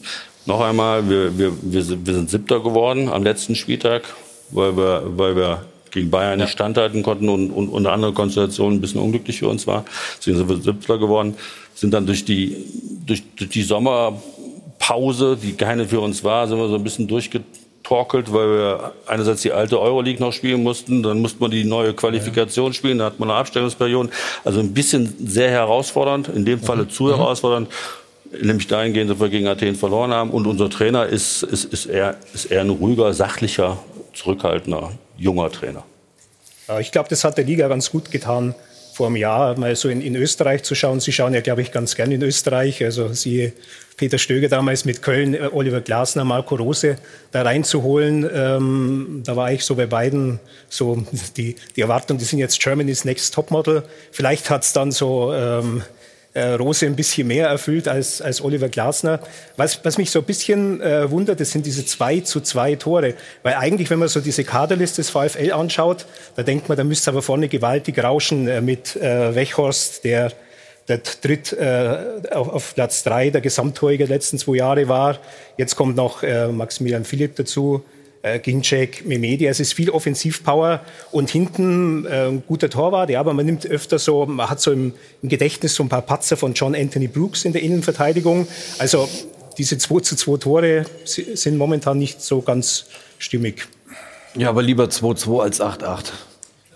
Würde ich jetzt mal sagen. Es gibt auch schlechtere Also auch stimmig, die sind stimmig deswegen, weil Brooks spielt absolut top im Moment. Also der war gestern auch wieder sehr stark. Wir haben in, in der Defensive äh, in den letzten Jahren deutlich nachgebessert. Wir haben deutlich mehr Tempo dazu bekommen, so dass wir auch höher agieren können. Ähm, und wir sind noch dabei, uns im Mittelfeld so zu organisieren, dass wir sowohl die Defensivstabilität hinbekommen, als auch eine Offensivpower hinbekommen. Und da sind wir noch ein bisschen auf der Suche zugegebenermaßen. Äh, wenn Sie nur vom Papier schauen, stimmt, haben wir, haben wir richtig gute, gute Offensivkräfte. Und die werden auch wieder zum Tragen kommen. Also machen Sie sich keine Gedanken. Also die Saison wird nicht enden mit äh, Torverhältnis von 3 zu 3. So, gleich reden wir über die Taskforce Zukunft Profifußball. Was das für eine Veranstaltung ist, ne? Wir sind ja sehr gespannt. Und über die jungen Wilden. Ich auch. Vom VfB Stuttgart. Vorher haben Sie die Chance auf 100.000 Euro. Bis gleich. Von Adeln und Band, live aus dem Hilton Hotel am Münchner Flughafen. Der Check 24 Doppelpass kommende Woche, dann Dienstag und Mittwoch wieder Champions League. Und der BVB, der scheint gut gewappnet zu sein. Ganz genau, der BVB muss am Dienstag gegen Lazio Rom ran und sie reisen ja mit ja, diesem Sieg gegen Hoffenheim im Rücken dann an und da hat man wirklich sehen können, die BVB Edeljoker haben den Unterschied gemacht, sind ja spät eingewechselt worden, Erling Haaland und Marco Reus, da sehen wir es nochmal in der 64. Minute und beide haben dann eben auch für den einzigen Treffer des Spiels gesorgt, 76. Minute war das und da hat eben Haaland mal wieder mustergültig aufgelegt auf Marco Reus der dann da schön verwandelt. Hier sehen wir also nochmal die Entstehung. Rainer auf Holland. Und dann gibt's das Tor, das heißt, im Sturm sind sie wirklich gefährlich, da haben sie keine Probleme. Die liegen allerdings in der Abwehr. Jetzt ist Lukas Piszczek auch noch verletzt, ausgewechselt worden. Dazu wissen wir, dass Akanji noch in Quarantäne ist. Mal gucken, was mit den beiden eben wird.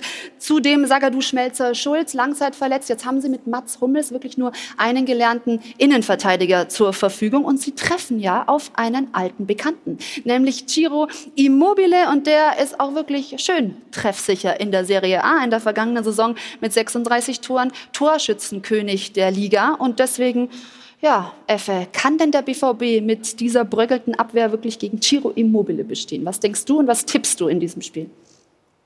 Es ist ja nicht nur Immobile, da sind ja auch noch andere, die, die gefährlich sind. Aber ihn muss natürlich im, im Griff haben. Aber ich glaube schon, dass äh, Borussia Dortmund sich dort durchsetzen wird. Was tippst du? Ja, Sieg Dortmund. Gut.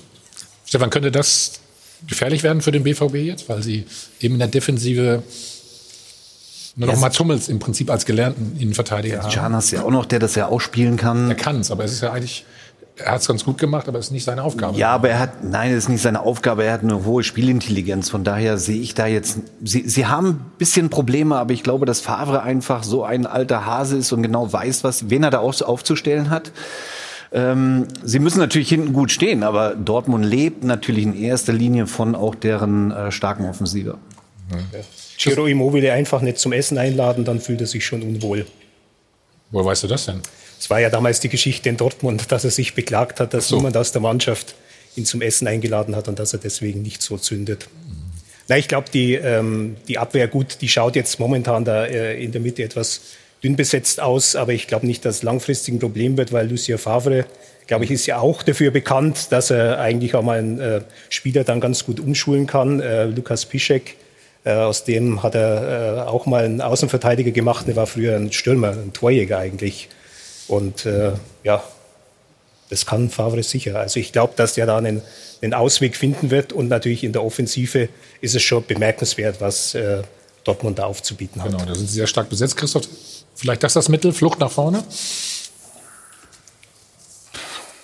ist so ein äh, gebührenpflichtiger Ausspruch, ja. Insofern will ich den jetzt hier nicht äh, übernehmen. Ich sage immer wieder, äh, die, die Flucht nach vorne anzutreten, ähm,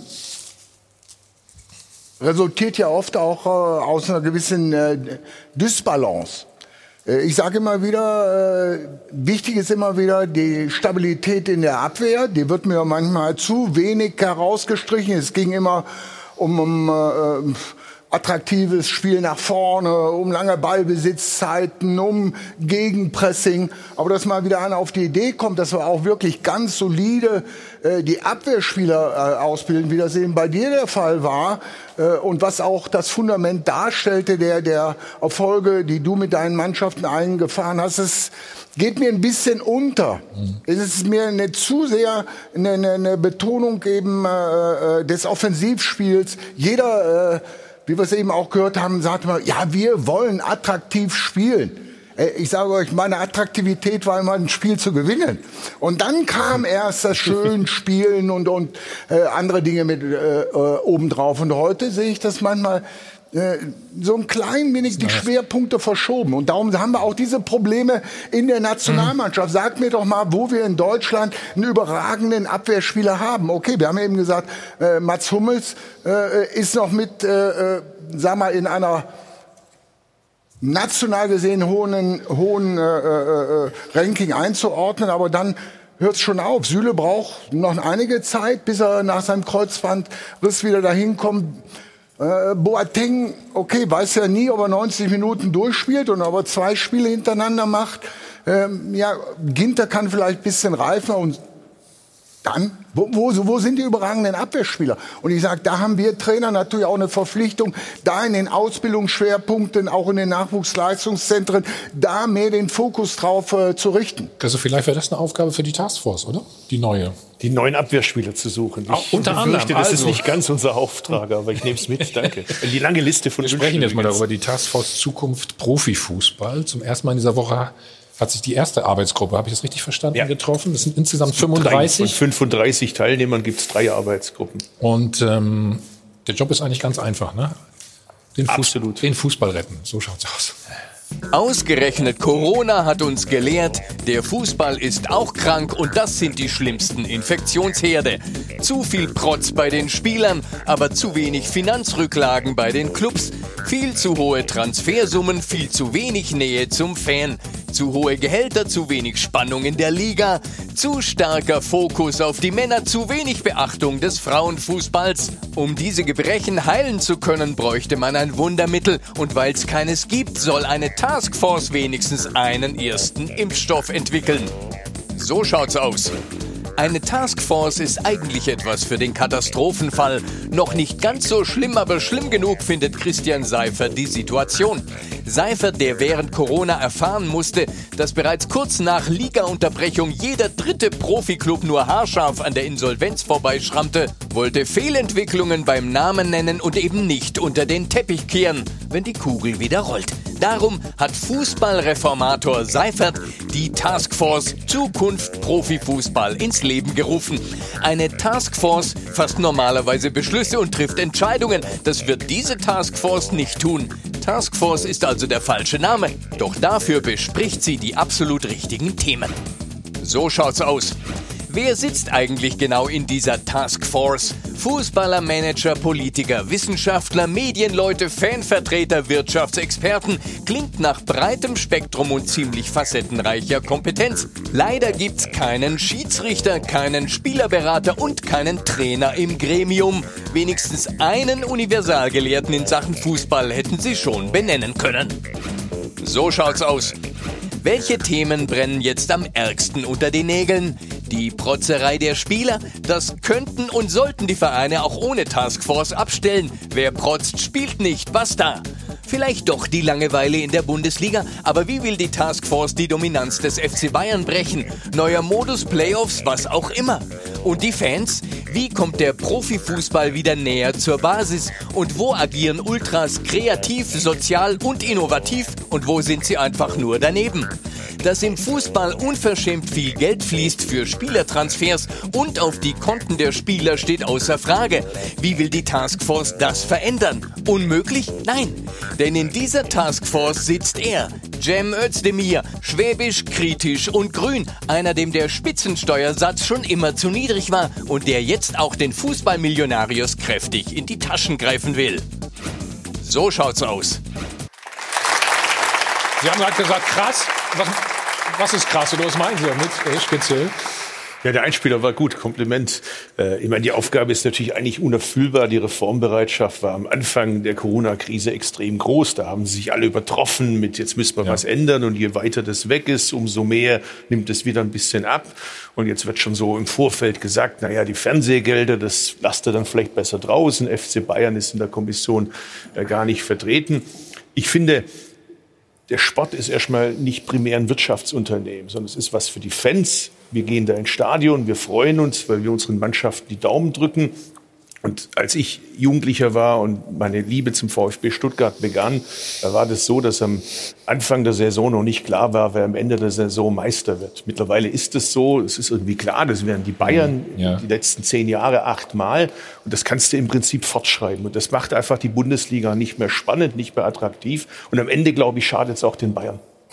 Also das heißt, der Wettbewerb den sehen Sie nicht mehr. Naja, also jetzt wird jetzt diese 35-köpfige Kommission wird das nicht ändern können. Aber dass die, dass die deutsche äh, Fußballliga überhaupt die Kommission einsetzt, zeigt ja, dass es offensichtlich ein Problem gibt. Dass wir bei Corona gesehen haben, dass ja nicht nur Schalke, sondern andere auch in wirtschaftliche Schwierigkeiten gekommen sind, dass offensichtlich Rücklagen nicht in dem Maße da sind, dass man so eine Krise ein paar Monate überdauert, zeigt ja, dass es offensichtlich Änderungsbedarf gibt. Wenn, wenn Vereine so sehr über Kante rechnen müssen, um mitzuhalten in dem Wettbewerb, um nicht abzusteigen, um Europaplätze zu bekommen, weil sie sonst Einnahmenwegfälle äh, haben, die dann dazu führen, dass im Folgejahr die Probleme dramatisch werden.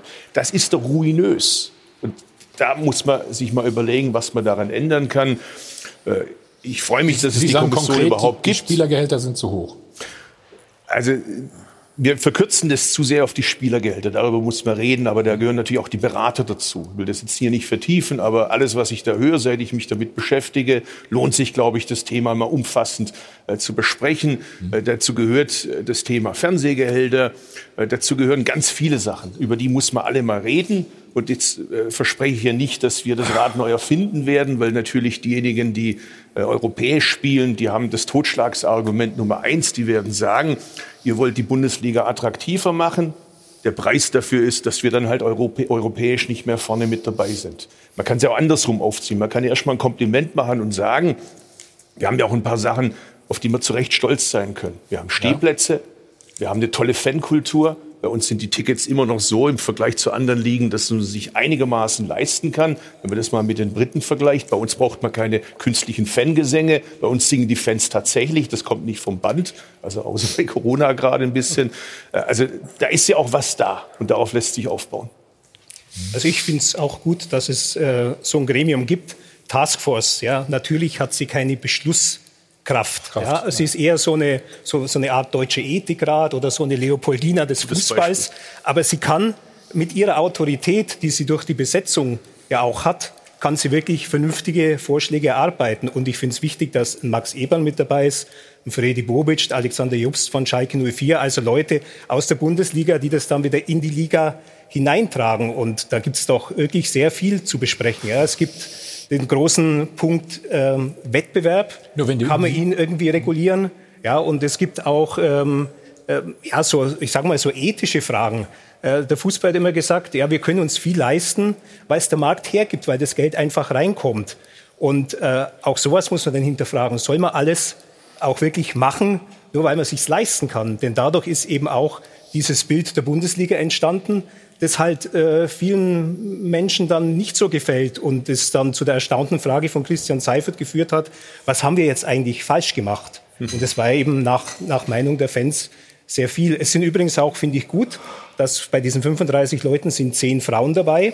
Also da hat wirklich ähm, der Fußball mal was verstanden, ja, dass er nicht nur eine Männerveranstaltung ist, wenn man es jetzt vergleicht mit dem Bild des DFB-Präsidiums, wo dann 19 Herren im im schmattgegrauen Anzug stehen und äh, die Frau Ratzeburg dann der Farbtupfer ist. Und wir haben auch vier äh, Fanvertreter unter den 35 Leuten dabei oder auch so zum Beispiel mit Philipp Köster von elf Freundinnen wirklich kritischen Journalisten, der die Liga regelmäßig anschießt.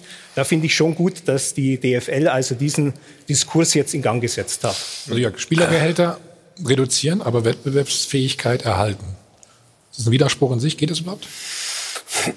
Ja, da wird ja ganz gerne dann zur Rate gezogen. Wir gucken mal in die USA äh, mit, mit Gehaltsobergrenzen, wie das da funktioniert. Da kann ich jedem nur empfehlen, da mal ganz genau hinzuschauen, weil die Gehälter, die wir in Deutschland zahlen, sind in den USA wirklich Kinkerlitzchen. Das ist wirklich Kleingeld bei den meisten Spielern, bei den Topspielern sowieso. Zudem haben wir natürlich einen völlig anderen Wettbewerb. Also in den USA ist, ist, ist der nationale Wettbewerb sozusagen die Weltmeisterschaft, also bei den, bei den großen ja. Sportarten der Amerikaner. Wir sind im internationalen, also wir sind im nationalen Wettbewerb und im internationalen Wettbewerb.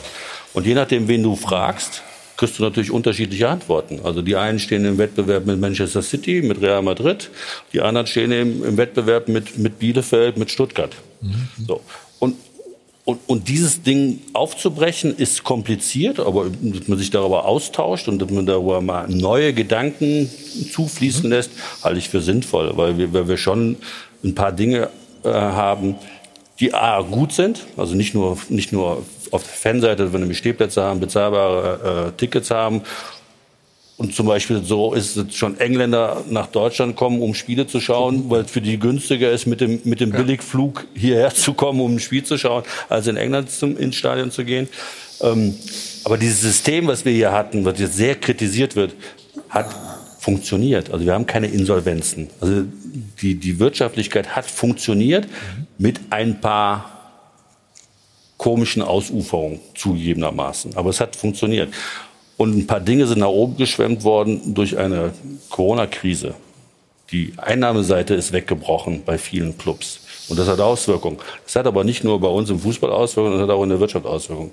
Also ich kann mich an Adidas erinnern, die, die immer sofort nach Staatshilfen gerufen hat, die, die, die sofort äh, keine Mieten mehr zahlen wollten mhm. und so weiter und so fort. Also, und da gibt's gibt's mehrere Wirtschaftsbetriebe, die wirklich riesige Probleme bekommen haben, weil die Einnahmeseite weggebrochen ist. Aber das geht jedem so. Mhm. Aber ich glaube, ein paar Mechanismen kann man schon übernehmen aus dem amerikanischen Sport. Die Salary Cap wird nicht funktionieren, ja, weil das heißt ja auch, dass äh, Teams in etwa den gleichen Etat haben, ja, also zum Beispiel 60 Millionen die einen, 80 Millionen die anderen.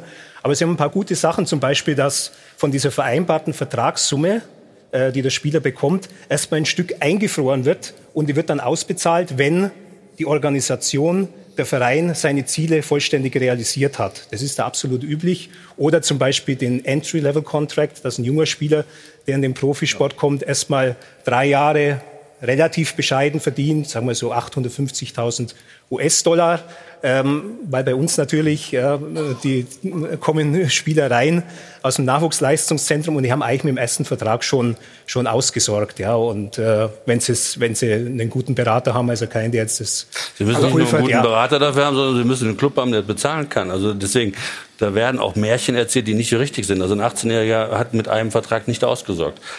Zugegebenermaßen wird er gut abgefedert und, und, und, und, und der hat gegenüber dem Normalverdiener hat er sehr, sehr viel Geld zur Verfügung, das stimmt. Aber, aber er kann vielleicht auch nur drei Jahre oder fünf oder zehn Jahre spielen und du musst dein gesamtes Vermögen in diesem Zeitraum sozusagen. Aber es, also es fügt ihn vielleicht, obwohl er eigentlich schon besser ist, irgendwie in die Hierarchie der Mannschaft ein. Ja, es ist so eine Erziehungsfrage. Ja, und ähm, ich glaube, es würde zumindest also, nicht schaden. Schon mal gute Der große Vertrag kommt ja irgendwann. Wir werden sofort weitermachen. Einen einzigen Spot. So, wird fleißig weiter diskutiert. Jörg, du wolltest noch was sagen gerade zu dem. Ja, er hat nur einen, einen zu diesem Salary Cap. Das stimmt, das stimmt, was hier alles gesagt worden ist. Aber ist natürlich auch ein Stück weit ein Feigenblatt, weil natürlich über Marketing-Einnahmen bei den Spielern natürlich die Summen unglaublich in die Höhe schießen. Und, und, und die werden natürlich also die Marketingverträge haben dann nicht unbedingt die Clubs, sondern die haben dann die Einzelspieler und damit verdienen die unglaubliches Geld. Und noch einmal, ist hier in Deutschland im Fußball nicht zu verdienen für die meisten. Aber das Grundproblem ist doch, nehmen wir quasi zum Maßstab, dass wir mit PSG und mit Man City zwei Mannschaften haben, hinter denen de facto Staatsfonds stecken, wo Geld keine Rolle spielt. Die können quasi nicht Konkurs gehen, die können ohne Ende nachsteuern. Und passen wir die Bundesliga diesen zwei Vereinen an mit dem Ziel, dass wir auch Mannschaften beisteuern können, die in der Liga mithalten können. Ist das das Ziel? Wenn das Wenn das Ziel Sie- ist, dann ist das absolut konsequent, was wir gerade machen. Wenn wir aber sagen, dass Wollen alle nicht? 18 Vereine irgendwie gute Vereine sind und eine Chance haben können, müssen theoretisch auch mal irgendwo anders sich wiederzufinden in der Liga, dann muss man vielleicht das System in Frage stellen und mal sagen, ob wir nicht gemeinsam in Europa uns zusammentun müssen und mal fragen müssen, ist das eigentlich noch Fußball, wenn wir zwei Fußballvereine haben, die de facto keine Vereine sind, sondern Staatsfonds sind, die sich eine Fußballmannschaft halten? Natürlich kann man reden, Herr es ist auch wichtig. Und äh, ich sage trotzdem und befürchte, dass diese Taskforce eine reine Alibi-Veranstaltung ist. Wir sind uns alle einig, dass die Ablösesummen zu hoch sind. Wir sind uns alle einig, dass die Spielergehälter zu hoch sind. Aber wie wollen Sie das denn ändern? Wir sind ja keine Insel. Wir leben in Europa. Es müssten also alle in Europa mitspielen. Und kann und ja ob, mal anfangen. Und, lassen Sie mich bitte. Und ob Paris, Paris Saint-Germain einen eigenen Weg geht, können Sie nicht verhindern. Das heißt also, Taskforce ist ja auch der falsche Name. Sie entscheiden ja gar nichts. Und bei der Zusammensetzung dieser Taskforce befürchte ich, dass es nicht mal zu einer gemeinsamen Erklärung am Ende kommen kann. Wissen Sie, ich glaube, Sie kennen das aus der Politik. Hier passiert gerade Folgendes. In der Politik kennen Sie das. Wenn du nicht mehr weiter weißt, gründe einen Arbeitskreis. Und das ist gerade mit dieser Taskforce passiert. Ich sage nochmal, ich, prophezeie, Sie werden es in der Zusammensetzung nicht mal schaffen, eine gemeinsame Erklärung Ende zu schaffen. Und außerdem möchte ich noch eins sagen zu Ihren Fangesängen. Ich hoffe, dass Sie bei der nächsten Sitzung auch ansprechen, dass es nicht nur Fangesänge gibt, sondern auch Menschen, die Plakate hochhalten, Hopp, du Hurensohn, und denen ein Fadenkreuz tun. Auch darüber müssen wir sprechen. Und ich glaube nicht, dass das das Hauptthema ist, wenn ich die Zusammensetzung sehe. Also bei letzterem- Alibi-Veranstaltung. Also zu letzterem, das sprechen wir garantiert an. Und das Thema Frauen im Fußball hat da, glaube ich, schon sehr dazu beigetragen, wenn man sieht, wie viele Frauen mittlerweile in den Stadien sind, dass da, glaube ich, auch ein bisschen was hier in der Aber Kultur schweifen ändert. Sie ab. Was wollen Ich Sie denn entscheiden? Was wollen Sie denn entscheiden, Herr Elstüber? Was, was ist denn Sie, der Sinn dieser ist Geschichte? Ihre Haltung, ich übersetze das mal, das heißt, es ist so, es bleibt Nein. so und es wird immer Nein, so sein. überhaupt also lasst es einfach so und lasst zuschauen. Dafür bin Nein. ich aber nicht in die Politik gegangen. Also das ist nicht meine Haltung. Meine Haltung ist, Dinge sind da, weil man sie auch verändern kann. Und wenn genug Menschen sich zusammentun, dann dauert's, dann gibt's Rückschläge. Aber ich meine, dass die überhaupt diese Kommission einberufen haben, das hängt Aber doch weil Sie daran, aus der Politik kommen. Sie kennen das doch 35 Leute mit völlig das ist ein unterschiedlichen... Bohren dicker Bretter und ich habe ja nicht gesagt, dass wir da beim ersten Mal durchkommen, aber dass das jetzt anfängt und dass wir doch vergleichbare Diskussionen nicht nur bei uns in Deutschland haben, sondern auch in anderen Ländern, wo die Leute mitbekommen, das System ist krank. Das ist ein Anfang. Ich bin da ganz bei Ihnen. Das wird noch lange dauern, das wird Rückschläge geben. Aber glauben Sie mir, da sind gerade ganz viele unterwegs, die sagen, so kann es nicht weitergehen. Aber zu Sie haben gerade gesagt, Paris Saint-Germain ist nicht dabei. Ja, Als gut, ich meine, äh, dass, die, Paris- dass, die deutsche Fußballliga Paris Saint-Germain und, und Man City nicht zwingen kann, in einer deutschen Kommission teilzunehmen. ich glaube, da können wir beide. Nein, drauf kommen. Generell bei den Gesprächen.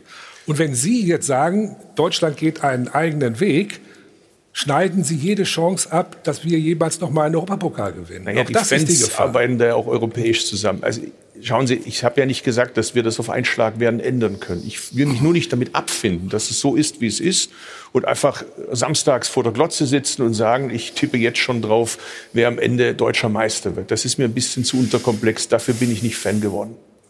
Ja, also ich glaube, die Bundesliga kann auch mal das Selbstbewusstsein zeigen, einen eigenen Weg einzuschlagen. Ja, wir haben es gehört, dass viele Leute in England die Bundesliga bewundern. Die Bundesliga muss sich eben darüber im Klaren werden, sagt sie mehrheitlich, wir sagen Bundesliga first oder wir sagen internationaler Fußball first. Ja? Ähm, wie viele Vereine, für, für wie viele Vereine ist es äh, greifbar, in den internationalen Fußball zu kommen? Für wie viele Vereine ist die Fünfjahreswertung der UEFA wichtig, ob wir drei oder vier Startplätze in der Champions League haben oder nicht? Die Plätze vorne sind im Wesentlichen auf Jahre hinaus vergeben an FC Bayern, Borussia Dortmund, RB Leipzig. Und dann können wir uns darüber unterhalten, ob hinter, hinter, hinter Leverkusen kommt ähm, mit, mit Geld Wolfsburg, vielleicht Gladbach mit einem besonders klugen Konzept.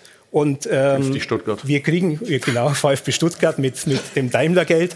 Und ähm, die Champions League-Plätze sind reizvoll, die Europa League-Plätze waren es oft schon nicht, ja, weil Vereine, die sich für die Europa League überraschend qualifizieren, verlieren Spieler an die Konkurrenz. Sie müssen gleichzeitig ihren Kader wieder ein bisschen aufblähen. Dann geht es Ihnen vielleicht so wie Wolfsburg, dass Sie sich früh verabschieden und dann beenden Sie die Saison mit einem Defizit. Und wir haben ja ab nächster Saison haben wir die Conference League, die ja in der Arbeitsversion Europa League 2 heißt und über deren Wertigkeit natürlich mit diesem Titel schon einiges gesagt ist. Ja, zwar wird dann vielleicht Europa League ein bisschen aufgewertet, aber in dieser Conference League fangen 138 Clubs an und ich glaube, dass kein Verein wirklich ernsthaft die Conference League, Conference League als erstrebenswertes Saisonziel für sich sieht. Für die meisten Vereine geht es darum, in der Bundesliga gut über, über die Runden zu kommen. Ja, und die messen sich nicht mit Manchester City und mit, mit PSG. Das müssen die Vereine also, oben, ah, ja, müssen, die müssen das hinkriegen. Glaube, das ist ein, ein großes Problem ist trotzdem, ne? wie kriegen wir mehr Wettbewerb, zumindest hier in der Fußball-Bundesliga. Das besprechen wir gleich. Und dann die jungen Wilden vom VfB. Auch noch ein großes Thema. Kurze Pause, bis gleich.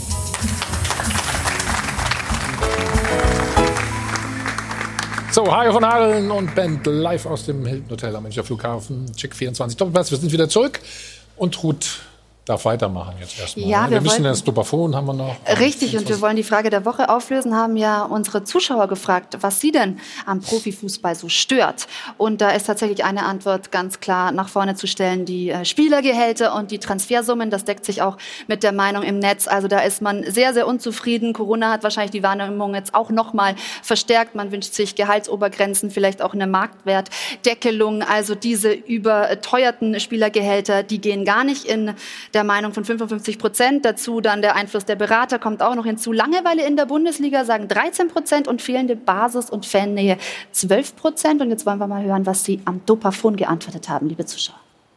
Es darf nicht mehr so wild mit Geld um sich geschmissen werden. Es müsste eine Gehaltsobergrenze eingeführt werden, dass nur noch Spieler eine gewisse Summe im Monat verdienen oder im Jahr. Zuerst einmal sollte man die Nations League abschaffen, dann sollte man die Pläne nicht weiter verfolgen, unterhalb der UEFA Europa League noch einen weiteren Cup einzuführen. In den Ligen beziehungsweise vorwiegend der Bundesliga muss einfach wieder mehr Wettbewerb stattfinden. Der Profifußball braucht sich nicht zu ändern.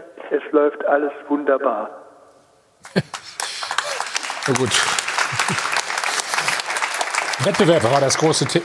War auch ein Thema gerade, Wettbewerb. Wie kriegen wir denn den wieder also es gibt ja vernünftig hin. zwei Schulen. Die einen sagen, wir müssen europäische Wettbewerbsfähigkeit, da müssen deutsche Mannschaften vorne mit dabei sein. Das war ja jetzt auch so. Der Champions League-Sieger genau. kommt aus Deutschland, äh, aus diesem Bundesland, unweit von hier. Äh, und die anderen sagen, die Bundesliga muss spannend werden. Vielleicht muss man das nicht so apodiktisch diskutieren. Vielleicht gibt es ja auch einen Zwischenweg und vielleicht ist das ja auch etwas, was uns helfen kann. Ich will ja gar nicht den Bayern schaden. Ich meine, ich gehöre nicht, bin VfB-Fan, bin aber kein Bayern-Hasser. Mein allererstes Fußball Spiel, äh, das ich außerhalb von Stuttgart gesehen habe, war 78 im alten Olympiastadion. Damals spielte noch Gerd Müller und Sepp Meyer. Und das ist Legenden. Also das kann man auch als Stuttgart-Fan ja irgendwie zugeben. Und ich freue mich, wenn viele Bayern in der Nationalmannschaft so, sind. und wir so dann alt gut sehen Sie gar nicht aus. Ja, da war ich auch sehr jung. Das so. war mein allererstes Spiel überhaupt. Da durfte ich auch nur mit der Schulklasse mit. Also ja. ich war da nicht alleine dort. Aber ich glaube, auch die Bayern müssen Interesse daran haben, dass wenn sie Woche für Woche in der Liga spielen, dass es einfach spannend wird und dass es nicht Routinespiele sind, die man irgendwie abhakt für die eigentlich wichtigen Spiele. Und darum geht's doch. Und wenn man da einen Ausgleich hinbekommt, dann lohnt sich, glaube ich, die Arbeit. Stefan, wie wollen Sie das denn machen? Das wird nicht funktionieren. Das wird nicht funktionieren, weil, ja. weil Bayern München sich immer so aufstellen wird, um die Champions League zu gewinnen beziehungsweise sie wieder zu verteidigen. Und dafür brauchst du eine extrem hohe Qualität. Und wenn du dann in der Bundesliga spielst, haben die anderen Vereine in der Regel keine Chance. Bis vielleicht auf Borussia Dortmund. Was wäre mit Playoffs? Einfach den Modus ein bisschen ändern? Ich bin ja nicht in, der, in dem Arbeitskreis.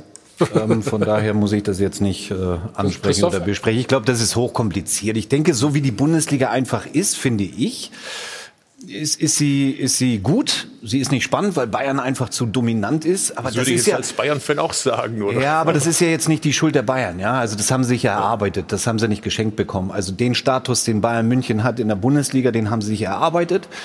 Und andere müssen alle alles dafür tun, dass sie vielleicht in die Nähe kommen. Borussia Dortmund, denke ich, ist auf einem guten Weg, auch mit den Spielern, die sie haben, die sie gekauft haben. Ähm, ja, und die anderen Vereine, weiß nicht, was die für Ziele haben, irgendwie mitzustimmen. Ja, aber nur mit Arbeit was ist, ist denn nicht zu Ihre? Was ist denn Ihre- Nur mit was- guter Arbeit ist es nicht zu erreichen. Es ist die, die Grundlage ist halt auch, ähm, dass die Finanzen nicht so weit auseinandergehen. Weil auch Borussia Dortmund halt unglaublich weg ist von Bayern München. Er arbeitet, alles richtig, aber das System ist halt so, dass es den Reichtum der Reichen erhält und die anderen wirklich sich schwer tun, da einfach hinzukommen. Ja, aber die Vereine werden doch immer Eigeninteressen haben Ja, wenn und man, sie wenn auch man schützen, das ist doch auch klar. reguliert, geht es entweder über Modus oder über, über die Finanzen. Modus, das wären eben Playoffs, um ein bisschen Unwägbarkeit reinzubringen. Mhm. Aber da sage ich auch, die Bundesliga funktioniert gut und sie liefert gute Geschichten. Mhm. Und es wäre vielleicht ein zu großer Bruch für die Fans. wie ist deine und das andere ist eben das Fernsehgeld vielleicht anders aufteilen, wie es die anderen Profiligen machen, wo jeder das Gleiche kriegt. Das ist natürlich, es werden die verhindern, die über das dem Schnitt realistisch? sind. Nein. Und realistisch ist es nicht, aber man muss, es, man muss eigentlich zumindest mal drüber nachdenken. Aber es heißt ja auch nicht, dass das erfolgreich wäre. Äh, heißt nicht, aber das wäre eine Grundlage, dass äh, zum Beispiel ein, ähm, sagen wir mal Schalke 04, die jetzt ihre jungen Spieler immer mit, mit Anfang 20 verloren haben, dass die vielleicht auch mal so einen, wie, wie den Goretzka davon überzeugen und, und behalten können und den nicht jeder Das davon ist, das läuft ist mit doch auch 20 nicht Jahren. realistisch. Wenn Goretzka so gut ist, wird er andere Ge Angebote haben und dann wird er definitiv Schalke 04 verlassen. Das ist doch Aber was ein passiert ganz dann? normaler was passiert Ablauf mit den im Talenten? Fußball. Bei Bayern sitzen sie im Regelfall auf der Bank, weil Bayern so einen breiten Kader hat. Dortmund hat jetzt ein anderes Geschäftsmodell. Dortmund setzt auf junge Talente aus dem Ausland, da machen sie eine tolle Arbeit. Ja. Was machen die anderen? Die gehen dann halt irgendwann mal in andere europäische Ligen. Aber nein, nein, nein, nein, nein, nein, nein, nein. Also wenn wir über Bayern München reden, dann, dann rede ich jetzt mal über einen Philipp Lahm damals, der dann ausgeliehen wurde, zurückgekommen ist, als fertiger Spieler, Weltmeister wurde und Bayern München mitgeprägt hat. Ich nehme Kimmich, der ausgeliehen wurde, zurückkommt und Bayern jetzt gerade in der aktuellen Situation mit äh, mit begleitet Stimmt. auf einen wirklich tollen Weg. Also Wer das hat die ist ausgebildet? Wir. Aber wer hat die ausgebildet? Ja, wir in Stuttgart. Stuttgart, meint er jetzt. Ja, Glückwunsch. Dann seid ihr auf einem guten Weg. Darf ich eine, eine Frage stellen? Ja, ja, mach eine Frage. Ich, ich muss Jörg auch noch was aber fragen. Özlem, ja, ganz konkret jetzt. Sie als äh, Teil dieser Taskforce. Was ist denn Ihr konkreter Vorschlag, um mehr Chancengleichheit in der Bundesliga zu erzielen? Es gibt diesen einen archimedischen Punkt, mit dem ich das System ausheben Meinte ich ja gerade, aber das, worüber reden Sie denn dann? Ja, wir reden zum Beispiel über die Fernsehgelder. Da gibt's das, schauen Sie, die Engländer haben die anders aufgeteilt. Und das, man kann jetzt nicht sagen, dass die englische Liga deshalb irgendwie äh, den Spitzenvereinen massiv schaden würde. Ich meine, das ist doch jetzt nicht die Haupteinnahmequelle der Bayern. Das kann mir doch jetzt keiner erzählen, dass es ihre Haupteinnahmequelle ist. Das ändert natürlich ja. nicht das Gesamtgefüge. Aber es wäre zumindest schon mal eine Chance, dass das zwischen ganz oben und ganz unten ein bisschen kleiner Wie würden Sie denn verteilen? Also alle das gleiche Geld oder? kann zum Beispiel einen Sockel machen und dann gibt's von mir aus eine Zulage für die, die vorne sind. Aber bis jetzt ist der Unterschied ja so immens, dass die unten de facto keine Chance haben, sich zu entwickeln. Das weiß ich natürlich auch. Ich kenne ja die Argumente. In Großbritannien oder England ist es so, dass die, die absteigen, dann entsprechend nochmal was bekommen. Dadurch hat das natürlich eine Veränderung für die zweite Liga. Das kenne ich alles. Aber lasst uns doch einfach mal anschauen, wie machen es andere. Und dann machen wir Best Practice. Aber diese Haltung, das lassen wir einfach so. Es war hab ich schon immer gesagt. so. Schauen Sie, die macht, glaube ich, die Fußballkultur in Deutschland. Ich glaube, das habt ihr schon ausdiskutiert, ihr beiden. Eben schon mal auf jeden Fall. Letzte Frage zu dem Thema. Playoffs, weil ich das eben angesprochen habe. Wäre das für dich äh, Vom Grundsatz her, wenn, also noch einmal, es gibt zwei Ansätze, den hat Cem Özdemir, glaube ich, deutlich gemacht. Einmal die, die sagen, pass auf, wir sind im internationalen Vergleich und die anderen, die sagen, wir sind im nationalen Vergleich. So. Und, und, und ich finde es gut, dass wir mal grundsätzlich sagen, wir schieben mal alles beiseite, wir nehmen mal ein weißes Blatt hin und diskutieren mal. Ist gut. Ähm, Nichtsdestotrotz hat jede Entscheidung auch immer Auswirkungen nach unten. Und die Frage ist, wo setzen wir den Boden an? Also wenn wir Verteilung in der ersten Liga verändern, hat das Auswirkungen auf die zweite Liga, zweite Liga Verteilung verändern, hat es auf die dritte Liga und so weiter und so fort. Das heißt, wenn, dann müssen wir die Gesamtgebilde sehen. Und wir als Gesamtgebilde, als Ligaverband müssen natürlich ein Interesse daran haben, dass unsere Liga maximal leistungsfähig ist und interessant ist. Also Leistungsfähigkeit gehört nicht nur, einen Titel zu gewinnen, sondern gehört auch, dass die Menschen das Produkt, das am Ende da zelebriert wird, auch mögen und, und, und, und annehmen und dahin gehen. Und, darum geht die Diskussion. Die ist ein Stück wirtschaftlich, die ist ein Stück moralisch, ethisch auch, muss die geführt werden. Und da müssen wir sehen, wo, wo das hinführt. Aber ich finde, vom Grundsatz her finde ich gut, ein weißes Blatt hinzulegen und zu sagen, schauen wir mal. Und vielleicht nehmen wir die weißen Blätter und schmeißen die irgendwann wieder weg. Kann sein. Glaube, Gut, unausweichlich also. ist, es wird nicht immer ewiges Wachstum geben. Damit muss mal Schluss sein. Aber da reden wir schon seit den Spielergehälter und 90ern drüber. Ich will nur Ja, daran erinnern, also Mitte der ich 90er ist der, ist der Abgesang Corona- des Fußballs ja. und die St- Wertsteigerungen im Fußball, die sind da schon besprochen worden. Ja, Also, aber wir sind Corona heute wird, wird wirklich 2020 und, schlagen. Das wird ein paar Jahre kosten, das wird ein paar Jahre kein ja, Wachstum aber hören Sie, geben. die, diese. Fußballliga hat sogar eine Kirchkrise überstanden und ist danach kräftiger geworden und, und, und, und hat mehr Geld erwirtschaftet als jemals zuvor. Also, erstmal, also dieses Produkt ist st- sehr stabil und stark. Übrigens, Thomas, heute, der Fans, bitte. Übrigens, äh, heute sind noch zwei Spiele hm, für alle, die sich auch mal wieder den Fußball anschauen wollen. Und Sarah Valentina hat alle Informationen und alle Quoten zu diesen beiden Partien. Gut, aber das Emblem finde ich nicht so. Danke, Sarah Valentina. Und jetzt endlich VfB. Ne? In den letzten vier Jahren zweimal ähm, abgestiegen.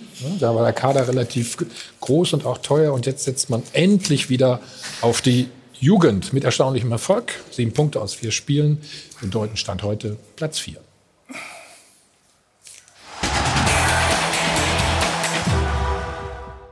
Die jungen Wilden und ihr ziemlich junger Dompteur. Der VfB Stuttgart stellt das jüngste Team der gesamten Liga und schafft trotzdem den besten Saisonstart seit zwölf Jahren. Der Aufsteiger legt das Projekt Klassenerhalt auf sehr junge Schultern. Erinnerungen werden wach an die alten jungen Wilden. 2003 sorgt Felix Magath mit einer blutjungen Truppe schon einmal für Furore. Was die jungen Wilden 2.0 auszeichnet, ihr kompromissloser Zug zum Tor, spielerische Eleganz und mutige Spielweise. Die Schwächen, sie lassen noch zu viel liegen und wirken hinten bei Flanken und Standards noch nicht ganz sattelfest. Trotzdem, der VfB hat aus Fehlern der Vergangenheit gelernt und setzt jetzt auf eine Tugend aus der Vergangenheit. Keine teuren, satten Stars, stattdessen junge Wilde, kombiniert mit handverlesenen Routiniers wie Castro, die verhindern, dass das Spiel zu wild wird. Bis jetzt eine erfrischende Bereicherung für die Liga. Wir meinen, die jungen Wilden des VfB werden mit dem Abstieg nichts zu tun haben. Ja, wir- sind immer sehr mutig hier in der Sendung, Christoph. Glaubst du das auch? Das glaube ich auch, weil der Start in die Saison unheimlich wichtig ist. Also wenn wir so sehen, ähm, äh, wie Mainz nach dem Aufstieg äh, die ersten Spiele gemacht hat, äh, wie äh, Ingolstadt das äh, gemacht hat, die ersten Spiele. So ist dieses Reinkommen in die Liga eminent wichtig. Auch als der VfB abgestiegen ist, sie hatten erst die Niederlage in Rostock im Pokal und kamen dann auch in den ersten Spielen nicht ans Laufen. Äh, das ist absolut nachteilig. Also insofern sage ich auch, in der Art und Weise, wie sie jetzt gestartet sind und auch wie sie spielen, das kommt natürlich auch noch mit hinzu, werden sie für mich in dieser Saison nichts mit dem Abstieg zu tun haben. Und das freut mich natürlich für den VfB. Unser ehemaliger Meistertrainer hier, Christoph Daum, dem wir auf Ewigkeit dankbar sind. Ja, aber ich hatte natürlich. Ihr könnt euch nach der Sendung umarmen, wenn ihr Nein, wollt. nein, bitte. Mit Corona-Abstand. nee, geht nicht. Das stimmt, stimmt, natürlich. Also, ja, bitte.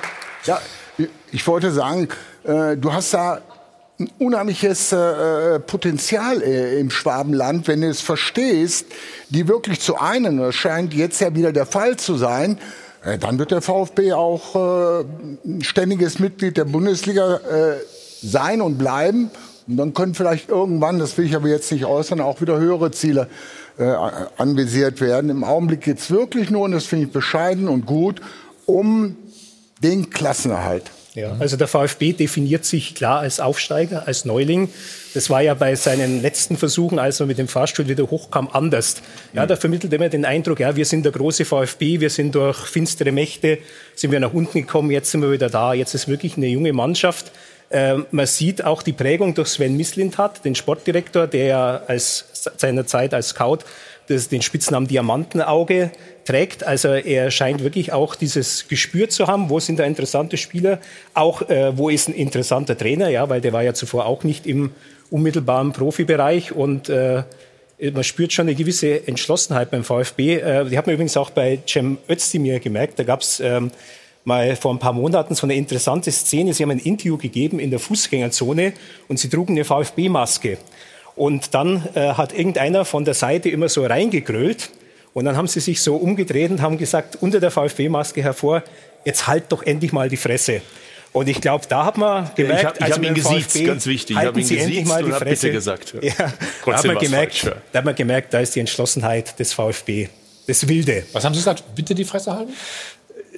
Also ich hatte ihm angeboten, dass wir uns gerne unterhalten können, aber er hat während des Interviews ständig reingebrüllt, Deutschland ist ein Polizeistaat. Es gibt bei uns vieles zu kritisieren, aber ich weiß, was Polizeistaaten sind. Deutschland ist bestimmt kein Polizeistaat. Das musste ich da an der Stelle einfach richtig stellen. Okay. Stefan, wie gefällt dir der VfB? Haben die aus der Not eine Tugend machen müssen? Also mir ist es jetzt zu früh, um Urteil abzugeben. Wir sind am vierten Spieltag, es ist alles Ja, gut, es ist alles ist doch gut, positiv, okay. Auf der, auf der anderen Seite, letztes Jahr hattest du Schalke, die haben eine tolle Hinrunde gespielt. Ja, da haben sie schon gesagt, oh, vielleicht sogar deutscher Meister. Und dann haben sie 45 Mal nicht mehr gewonnen.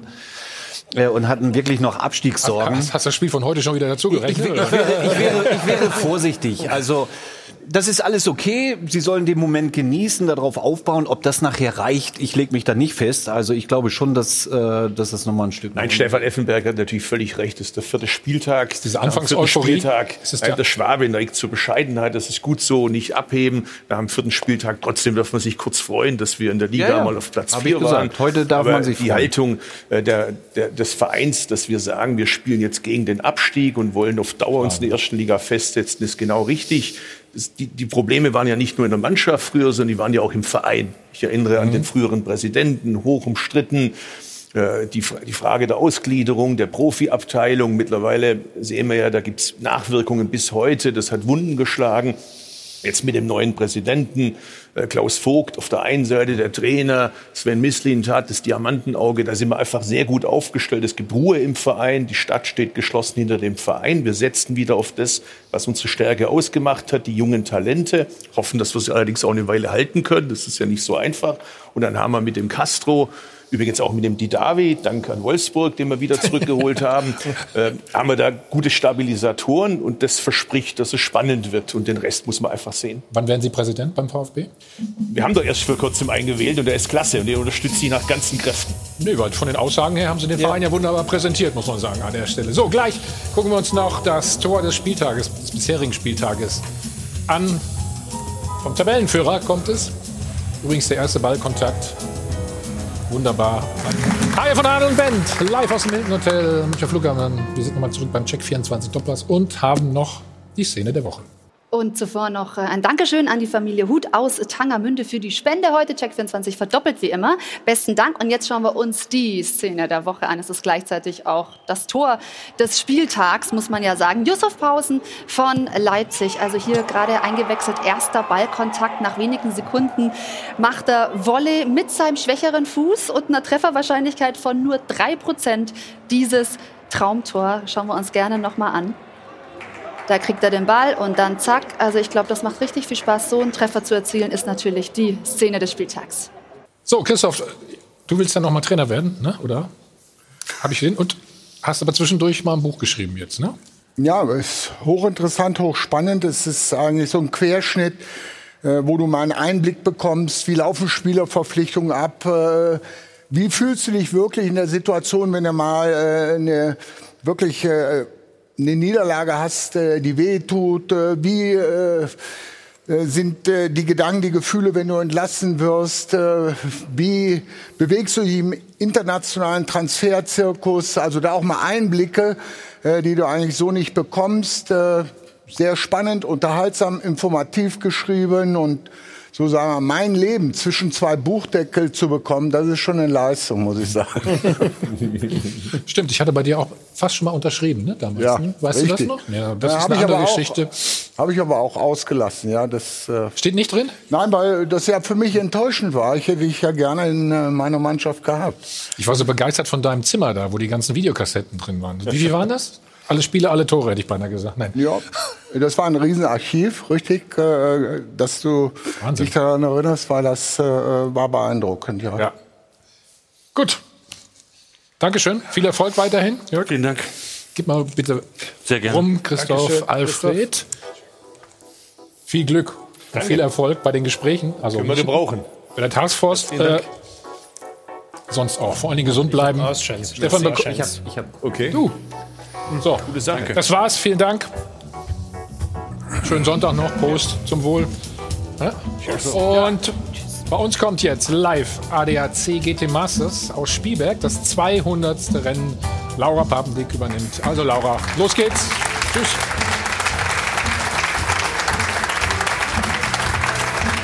Kann ich ja nur gekommen haben. Klar.